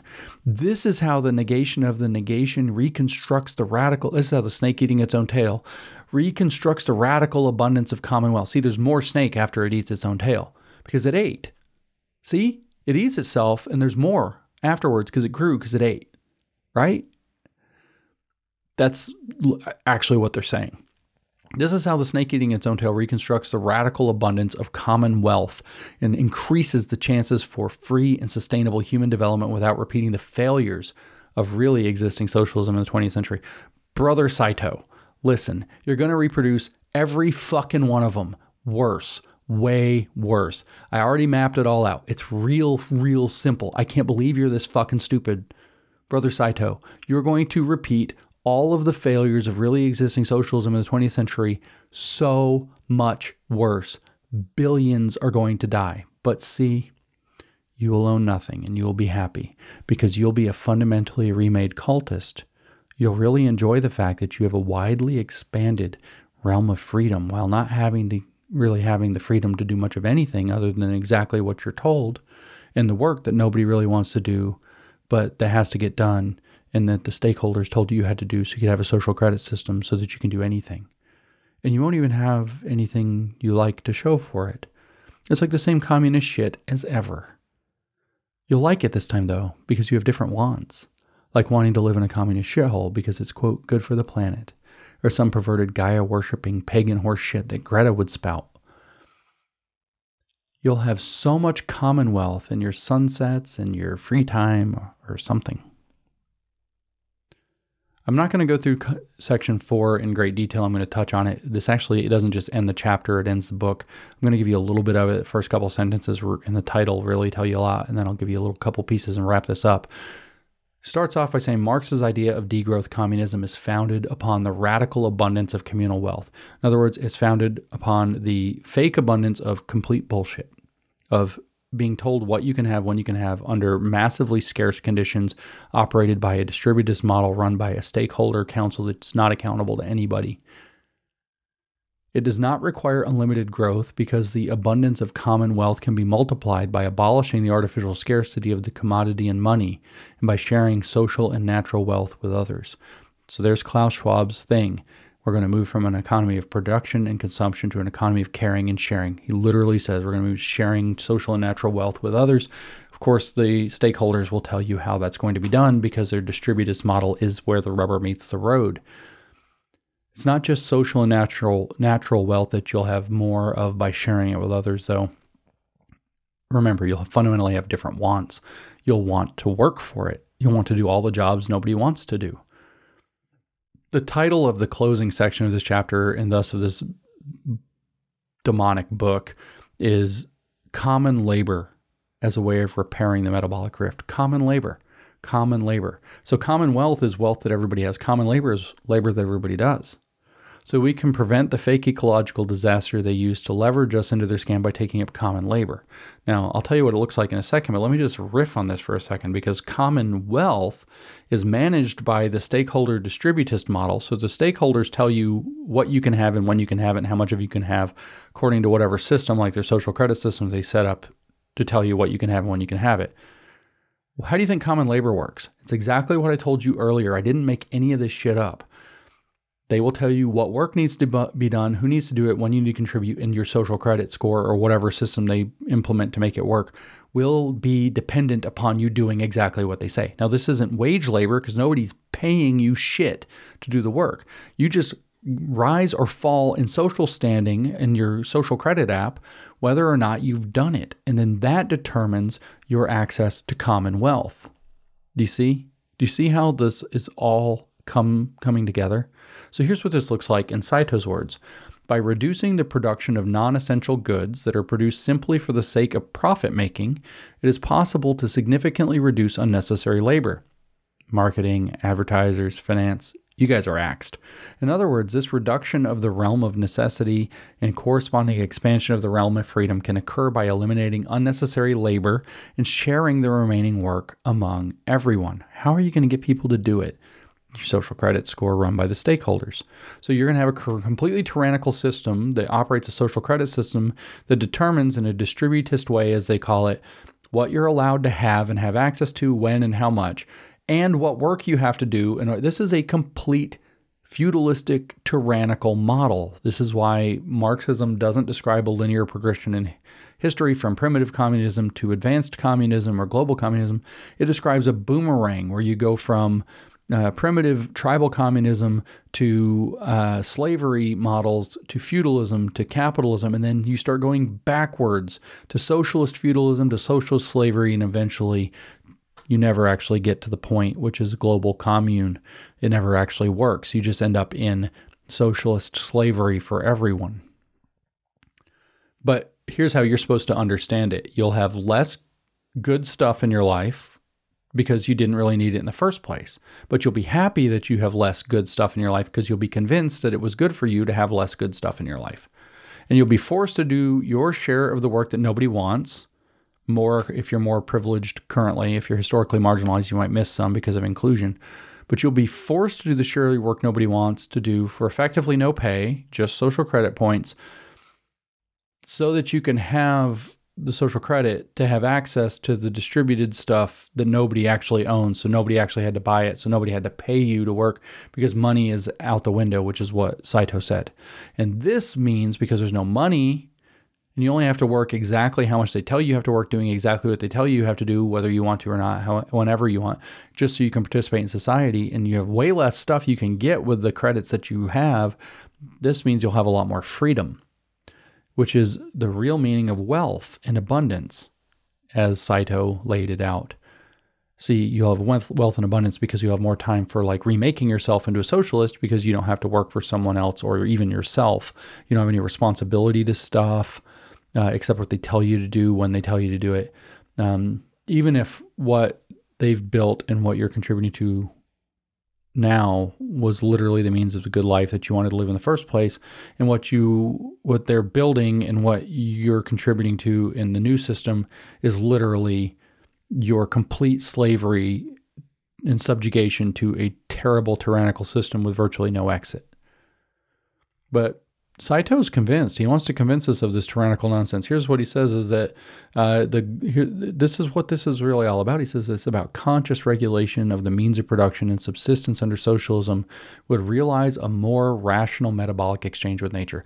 That's what the stakeholders are in charge of. Bill Gates knows a fuck ton more about the rational metabolic exchange with nature than you do, so he's going to order your life for you. Or as Marx had it, freedom in this sphere can consist only in this that socialized man, not everybody, the associated producers govern, that's the stakeholder corporations, govern the human metabolism with nature in a rational way. That's a stakeholder council manages how the whole economy works bringing it under their collective control instead of being dominated by it as a blind power, accomplishing it with the least expenditure of energy and in conditions most worthy and appropriate for their human nature, which of course they know the science of right human relations better than everybody else is called sustainability, inclusion, and well being. And you have your well being economy. So that's supposed to be how it all works. Give all your power and freedom and opportunity to degrowth communists like Klaus Schwab and the United Nations, the World, uh, World Health Organization, and the CCP, and they'll lead us into a global, quote, rational metabolic exchange with nature that's a sustainable and inclusive future for all with an economy of well being instead of money and GDP, and it'll be better because. Because. Well, because you remade yourself to believe in this death cult and you are gaining value in life from your commitment to the cult as a religious nut job. And you're destroying civilization so you can get the, do- the dopamine hits along the way of being a good cultist. That's actually why. The story of degrowth communism is that we'll all work a lot less, which is false. But that's the sales pitch because Marxists hate work religiously. In fact, that was literally Marx's point. He said this all starts with a reduction in the hours of the working day. And the, throughout the book, Saito brings this point up about a dozen times. And because we'll work a lot less, even though we don't really have anything, we'll own nothing, we'll be happy because we'll be way more free, even though we live in shitholes and are starving to death and freezing in the dark. But we should take heart because, as Saito says, the key here is the active participation of workers in deciding what, how, and how much they produce. This democratic production is the direct antithesis of the despotic character of capitalist production. Associated producers more actively participate in the decision making process without the imposition of the will of a few of the few, which turns out to be straight up iron law of woke projection writ maximally because the the will of the few, the the will of the workers here is not really going to be in there at all because it's going to be determined by the stakeholders, which is it turns out the will of the very few, the most elite, the people that are in the best and highest graces of the party. Uh, that's okay because when you're remade and you're a cultist, you will come to love the party. You will come to love Big Brother, and you will finally break down and cry, and because finally you too will realize you do actually love Big Brother. In fact, you always loved Big Brother. And that's why you'll have more freedom because you're only doing the work that you're choosing to do, except when you're not, because you're choosing to do it because the social credit system said you have to. Except, of course, all those jobs that nobody wants, which have to be shared as communal labor, which means you, peasant, Communist slavery is hiding behind every corner of this story, but apparently it won't be despotic because if this time it'll be real communism where everybody has been remade into socialist man by being brainwashed through the social emotional learning processes and more importantly the social credit video game that they all play so that you'll want to do that work. As marx had it after labor has become not only a means to life but life's prime want. We'll use social credit video game and uh, social emotional learning to overcome, but that's what they used the gulags and labor camps for in the past. And if I had to make a guess, most of the people on the planet will actually find themselves in gulags and labor camps again to teach them that life prime want really is doing labor for the commune to build common wealth that they can tap into uh, through their common labor. That's literally what labor camps and gulags were set up for in the first place. So here's how Saito closes. Last paragraph of the body of the book. It should be clear by now that socialism promotes a social transition to a degrowth economy. Let there be no, no mistake then, right? Socialism promotes degrowth economy. Make that very clear in your mind. That's what you hear that word, you hear degrowth, you know it's socialism, you know it's communist. The regulation of capital's reckless attempt to valorize itself creates a greater chance of reducing the working day and thus the environmental impact. More autonomy for workers who are free from the market competition also gives them opportunities to reflect on the meaning of work and consumption. Be more communist. Social planning is indispensable to, ban- to banning excessive and dirty production. There's your stakeholder model, getting rid of the oil and the gas and the coal. Social planning is indispensable to banning excessive and dirty production and to staying within planetary boundaries while satisfying basic social needs sustainable and inclusive future. These transformations reinforce the possibility of slowing down and scaling down the economy in order to create a more sustainable and egalitarian economy. Although it was never recognized during the 20th century, Marx's idea of degrowth communism is more important than ever today because it increases the chance of human survival in the Anthropocene. Never recognized in the 20th century, except by Herbert Marcuse, who literally wrote this shit in the 1960s and was like the biggest freaking thing, but the old school communists don't like him.